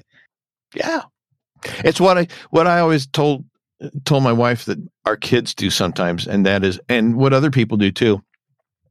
You give a response, but you don't answer the question Yeah, because Yeah. because most people will accept the response as an answer to the question, even though it had absolutely nothing to do with the question that was asked. yeah, Words Yeah, came out of it- your mouth, so you must have answered the question. I'm just too stupid to understand it. and if you think about it, it's kind of also like if you've ever seen uh, uh, whose line is it anyway? When they play questions only, and they have each person. T- well, it's a sort of an improv game, and essentially they have to speak on a conversation, but only in questions. So, you know, uh, they might say something like. Do you think I stole this? Do you think you did? You know, and then back and forth, right? So, like throwing it back to them, but kind of implying the answer, as you said. So, yeah. very, very uh, clever in that respect. Laura and Steele arrive at the building. They get out start looking around. Steele says he can't think of anywhere they would hide her, and they kind of come across a, a part of the dirt that feels a bit hollow, but they keep walking. Laura pessimistically says, You mean alive? She urges him to think, and Steele finds a, a board face down with an image of the finished building. Laura remarks that this was quite the plan they had, to which Steele says, Yes, gas pumps and all. How can he tell from the picture that there are gas pumps? Well, it's an artist rendering of what the building is supposed to look like when it's done, and it does include a fair amount of the, I guess you'd call it the parking space, the the property that isn't covered by the actual structure of the building. And from the picture, you can see that in the picture they have semi trucks parked out in front of the building. So there's apparently enough detail in the painting there in the artist rendering of what the building's going to look like when it's done that he can see gas pumps and a gas island or it would probably actually just be diesel but uh, yeah Okay. i would say he can see it there in that image So yeah, we've got so Laura clues in and says for gas pumps you need gas tanks and they go underground. So Uh-huh. they go back to that hollow spot, revealing like a trap door. They open it, call for Tracy. Steele starts to climb in. Tracy says, "Don't bother. It doesn't have nearly the view I was led to believe it had." Which and that's funny. the sense of humor that's the sense Roxy of humor that has, roxy's yeah. got too yes Definitely. Definitely. Back at the shareholders meeting, Roxy is panicking even more. Norman comes up and rather sarcastically introduces her. He walks to the podium, or she walks up to the podium, tries to go back. He grabs her, pulls her to the, re- the rest of the way, and suggests that she say a few words and leave an open forum for questions. She doesn't even get a chance to say a few words. Junior No. condescendingly says, Tell them about your last trip to Rome. And everybody laughs, right? Claudette then asks about the future of Crockett Industries. Roxy goes to on to goes to answer, but gets too close to the mic, which makes that horrible feedback sound. Uh, she tells him that she is studying the issue, and Norman asks if she would like to come back after she's finished studying. They are such jerks to her. Yeah, Like, because they they think that she's she's nothing and they're everything. Yeah. Yeah, exactly. Back at the building that they are they are taking Tracy to the hospital. She's upset that the estate might go to charity and that the others will win. She says she wishes that she knew which one did this to her, but she was hit with chloroform and didn't see them. Steele says it's too bad that her boyfriend wasn't here. Tracy says "Hmm, Rodolfo's in Rome, and Steele clarifies that he meant Eric. Tracy's surprised by this, saying Eric is only the chauffeur. Steele and Laura realize that they have figured it out. They say that Eric must have shown up at Tracy's to put Roxy at a commission, but that he might be headed towards the shareholders meeting right now. So they hightail it back there. Yeah. And it's through through this scene at the end of the scene where Steele comments to Fred and we I can't see that we see enough of Fred to tell who it is because he's he's still in the front seat of the vehicle and yeah, from It the profile that we do it looked get like him to me, but yeah, you're from right. the profile that we get, it there. doesn't look like to me, but Yeah, uh, you know, it's hard to tell. So true. anyway, Yeah. So sh- they uh back at the meeting, Norman is mentioning the company's recent losses and asks what she would do to cut them. Roxy says she would can the present management, starting with him. yeah, applause, Everyone applause, claps. applause. Yeah. And I mean, I guess this is the the downside of deliberately tanking your company so that you can buy up all the stock. People aren't going to have a lot of faith in you or how you manage things. Yeah. exactly. But see, a lot of times it's not the people that the, the the common ordinary everyday investors that make the decisions on this. It's Yeah. the few key people that you're buddy buddy with or that you've bought off or that they think okay, if we we put him in, we've got some influence with him. And so that's yeah. you know, so I'm I'm sure he felt pretty confident in his position despite Probably. his behavior. Yeah, that's true. Claudette tries to ask another question, but as she does, Steele and Laura come in to find Eric there with a gun waiting. They punch him, grab his gun, demanding to know who hired him to abduct Tracy. Laura checks his wallet, finds out that his last name is Markham. Steele is surprised, asking, Does this mean the butler did it? this is like his dream come true, right? Like, this is the moment where he's like, Oh, yay, the butler did it. I get. yeah. Uh, which is great. I like it. Because in the mysteries, you never let the butler do it because it's so cliche. yeah. Uh, we then see Markham stand up with a gun in his hand. He fires it into the air, but because he's old and his hand is shaking, he doesn't aim very well. Roxy ducks and he tells her to stop moving. oh, stop moving. I, I mean- can't hit you. That's what you do when you're trying to kill somebody. You ask them not to, to Yeah, could you please stand still so I can shoot you? Um, Roxy ducks and he, uh, sorry, she asks what she ever did to him, and he tells her certain values must be upheld. And she asks, well, Don't I have any value? And Markham tells her that a woman doesn't belong at the head of a major corporation. And Roxy says, well, Where does she belong? Serving cheeseburgers in a truck stop? And I love Markham here. He says, Oh, sure, that's fine. Yeah. like, like he's having a conversation with, yeah, that's acceptable. And then he shoots again, knocks a flask out of Junior's hands, and Junior says, hey, good shot. uh, these are the parts of the episode that really work for me, like these bits and the bit with Mildred, and like, I love you know it. that good shot? It reminds me of something I heard, and and I can't remember what what it was attributed to. It's like um, Alabama or it's some some southern location. I'll say Alabama. I don't think that's correct, but it's an Alabama marksman. It's described as person uh, somebody who takes a shot at a building and then afterwards walks up and paints a circle around it. that sounds like a and that's what this reminds me of. It, you know, I'm not a great shot, but I'll take the credit for it by, by Yeah. pretending. Uh, Laura eventually grabs the gun from Markham, and Mildred adjoins, adjourns the meeting. So yeah, meeting adjourned. We'll figure this out later. Scene change. We've got Tracy in bed resting when Laura and Steele knock and ask the nurse if she can see visitors. They bring in Roxy to meet her, and the two women sit down, both smiling at each other. And this is a really sweet moment. Uh, they don't really say much. She says, "So you're my sister," and but there's clearly like this feeling of belonging for both of these women and this feeling of of just knowing each other already and it's really sweet i really enjoy i, I enjoyed that scene thought it was nice How do you feel about it visually? yeah visually it it suffers from the old uh, trick that they used to use in order to have two people appear to be twins that aren't really twins Mhm. um and you're right it, it visually it it sticks It out because we have better ways of doing that now i guess Yeah, I've I've always, whenever they've done something like this in a TV show or a movie, it's, and, I have to say this one is done fairly well because you can't really point at any one thing that says, "Oh yeah, I can see I can see this vertical line here. I can see this yeah this issue with the shadows." There are some issues with the shadows, but they're not real. Maybe it's that's it. Maybe there's enough of an issue with the shadows that that's what I'm seeing. But there's something about it that just just doesn't seem natural. But I I mean, I- I'll have to give them credit. They did a pretty good job on it. yeah i mean it wasn't bad by any stretch but it was it was noticeable for sure Yeah, and maybe it's part of part of the issue is just that I know that it's the same actors playing both of them, and so in my Yeah. head it just it just Yeah. looks wrong. that could be it So- yeah Anyway, just When me Laura- when Laura and Steele leave, she asks if he saw their faces. Steele comments that it was simply a luck of the draw that made Tracy the heiress and Roxy the truck stop waitress. And Laura says, "Well, can't a person can't let their birthright stop them?" And says, "Look at you," which is is nice of her. Like she's for this is one of the few parts of the episode where she, she seems to build him up based on his mm-hmm. past.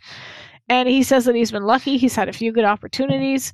And Laura says that he's made the most of them, adding, However, you began, you've come a long way, baby. Which, which I am certain was inspired by the Virginia Slims ads. yeah, yeah. I couldn't remember what commercial that was from, but I knew it was from an ad because it was, uh, yeah. Mhm. Because that was their slogan. You've come a long Yeah. way, baby. so Steele tells her that there are parts of his past that are obscure, that are, at, blah, blah, blah, that are as this is I see the, I told you we switched places. This is me doing the um, there are parts of his past that are as obscure to him as they are to her. He says they are less painful that way. This is probably the first real hint that he has given to her that he doesn't know who he is. That he's starting to admit these things to her is new. Because he's told that to Agnes Fowler and he he's told that to other people, but he hasn't really said it to her. Yeah, although I mean Laura obviously knows some of it because she got it from Daniel. But yeah, it's the first time he's said it directly to her. Yes. Yeah, Yeah, Laura right knows there. it, but yeah, he it's the first time he's kind of been direct about it. So this is this this part is progress between them and I like this scene. He then suggests they change the subject and Laura says dinner and a movie, Mr. Steele, and of course that's where we freeze. So, it's a it's a good episode. It um I don't it, it's not my most favorite episode ever, but it's definitely a good episode. It's a strong story. It's got some funny moments. Laura or Mildred is hysterical Some great acting. yeah some some great acting from the guest stars like it's it's good it's definitely you know aside from some of the issues i have with it i enjoyed it Yeah. And I'm the same way. You know, like I said, I, I've got things about it that just they don't ring true. I don't like the way that some of the characters were handled, but it's a it's a good episode if you just kind of set those things aside. yeah and i again as we've said before even a bad episode and this isn't a bad episode but even a bad episode of remington steele is, is better than a lot of Yeah. you know what we've got on tv right now so yeah it- it's definitely very rewatchable for sure Yes. it's a lot of fun Yeah. so Okay. That's on our, I don't have yeah, anything I- else. I don't either. On our Okay. website, www.steelewatching.com, we've got show notes, uh, links to Amazon US and Amazon Canada. We also have, for those who were asking, the the links to the merch, so t-shirts, mugs, all kinds of stuff, as well as ways to support us. Also, Yes. other social media resources, such as Yes. Yes, we've got our links to the official Steele Watching Facebook page, the Twitter page, the Instagram page, and of course, the ever popular Steele Watchers fan group on Facebook, where a lot of these comments have come from. And so, Yay! yeah, yeah. And, and, you know, I do appreciate the fact that people are commenting in the Steele Watchers group about the episodes of the podcast. I, I'll just say that if we don't say something about one of your comments, you you know, if you correct us on something or bring something to our attention that we missed, it's not because we're ignoring you. It's just because there's so much. I, mm, There's I hate scroll bys. I hate Stuff- scroll bys, and it's just scrolled off, and we haven't seen it. Well, So- and also because the group is so active, there's stuff being posted all oh, sure, the time. blame the group. no, no, no, blame the group. no, I'm saying this is a selling point because I have been in a lot of fan groups on Facebook, and most of the time there's either nothing going on there, nobody's posting things, or people are just posting the same nonsense over and over again, or getting into fights over silly, stupid stuff about the show. And honestly, I don't. This is the one of the few groups that is active, and it's funny because it's such a it's a show that's been off the air for so long Yeah, and yet it's the most active fandom I've ever seen, and it is the most pleasant fandom I've ever seen. Like I have never, uh, people disagree, sure, but I have never seen people attack one another over an opinion in the show that may differ Mhm. from somebody else's. It just simply. It doesn't. It it doesn't happen. I might knock on wood. I don't hope I'm not jinxing anything, but like everybody just seems so wonderful and lovely, and join us. It's fun. yeah, you know, I'm going to make a sec uh, uh, an ageist comment here. It's probably because the mean level of age of the members is higher than some of those other groups, Well, I, so I mean, the the- maturity level might be a little higher. No, I mean, like I, for example, some of the Buffy groups I've been in. Sure, back when I was when I was fourteen, that would definitely be the case. But now the mean age of the Buffy fandom is forties and up. So, yeah, but um, I think in this group it's probably 60s and up. yeah, okay, fair. uh, what are you saying? I'm Uh. immature. Is that what you're saying? Huh? Is that what you're saying? I never said you. You sat there and heard everything I said. I never Uh-huh, said that. Uh-huh, uh-huh, okay. no, What's the next no, episode it be? it's a, it's a good group. So, but yeah, if if we don't acknowledge something, it's just because we haven't seen it. And if it's something that you think you really want to bring to our attention, send us an email. yeah. I, We have we don't check the email every single day, but you know, and it may be a, a few weeks before we get to it and respond, but we'll we'll get to it. So yeah, send us an email. It, it won't hurt our feelings if you duplicate something you said in the group. So All right. What is our next episode? Steele Threads. favorite. Yeah. Yeah. What's the character's name? Something from Birmingham. Blaustein. We got another Blaustein. Another Blaustein too. Yes, more Blausteins. Somebody loves that name. They really do. So yeah. Okay. All right. Well, thanks Are for we done? listening. Yeah, I think we're done. Okay. Bye. bye bye everybody. Bye bye. Hey, everybody. Eric and Sara here. Just a quick announcement to let you know that, yes, we do appreciate everyone who listens, participates, and supports the podcast in whatever way you do. But we wanted to give an extra thank you to those who are so graciously giving to be monthly financial supporters. We are making live streams of our recording sessions available to anyone who is a monthly financial supporter. So not only can you watch us live as we record our podcast episodes, you will be getting access to the raw, behind the scenes, unedited version of episodes before they get officially released. And Sara, does that include our mistakes and screw ups and our oh, humiliating? yeah yes, Every it does. single one of them. Every single one of them, yes. So again, this is just an extra thank you to those who are going above and beyond. But whether you choose to become a monthly financial supporter or not, we still love you. We want to say we thank you for your support, your encouragement, and your feedback. If you want to become a monthly financial supporter, please visit our website at www.steelewatching.com to sign up.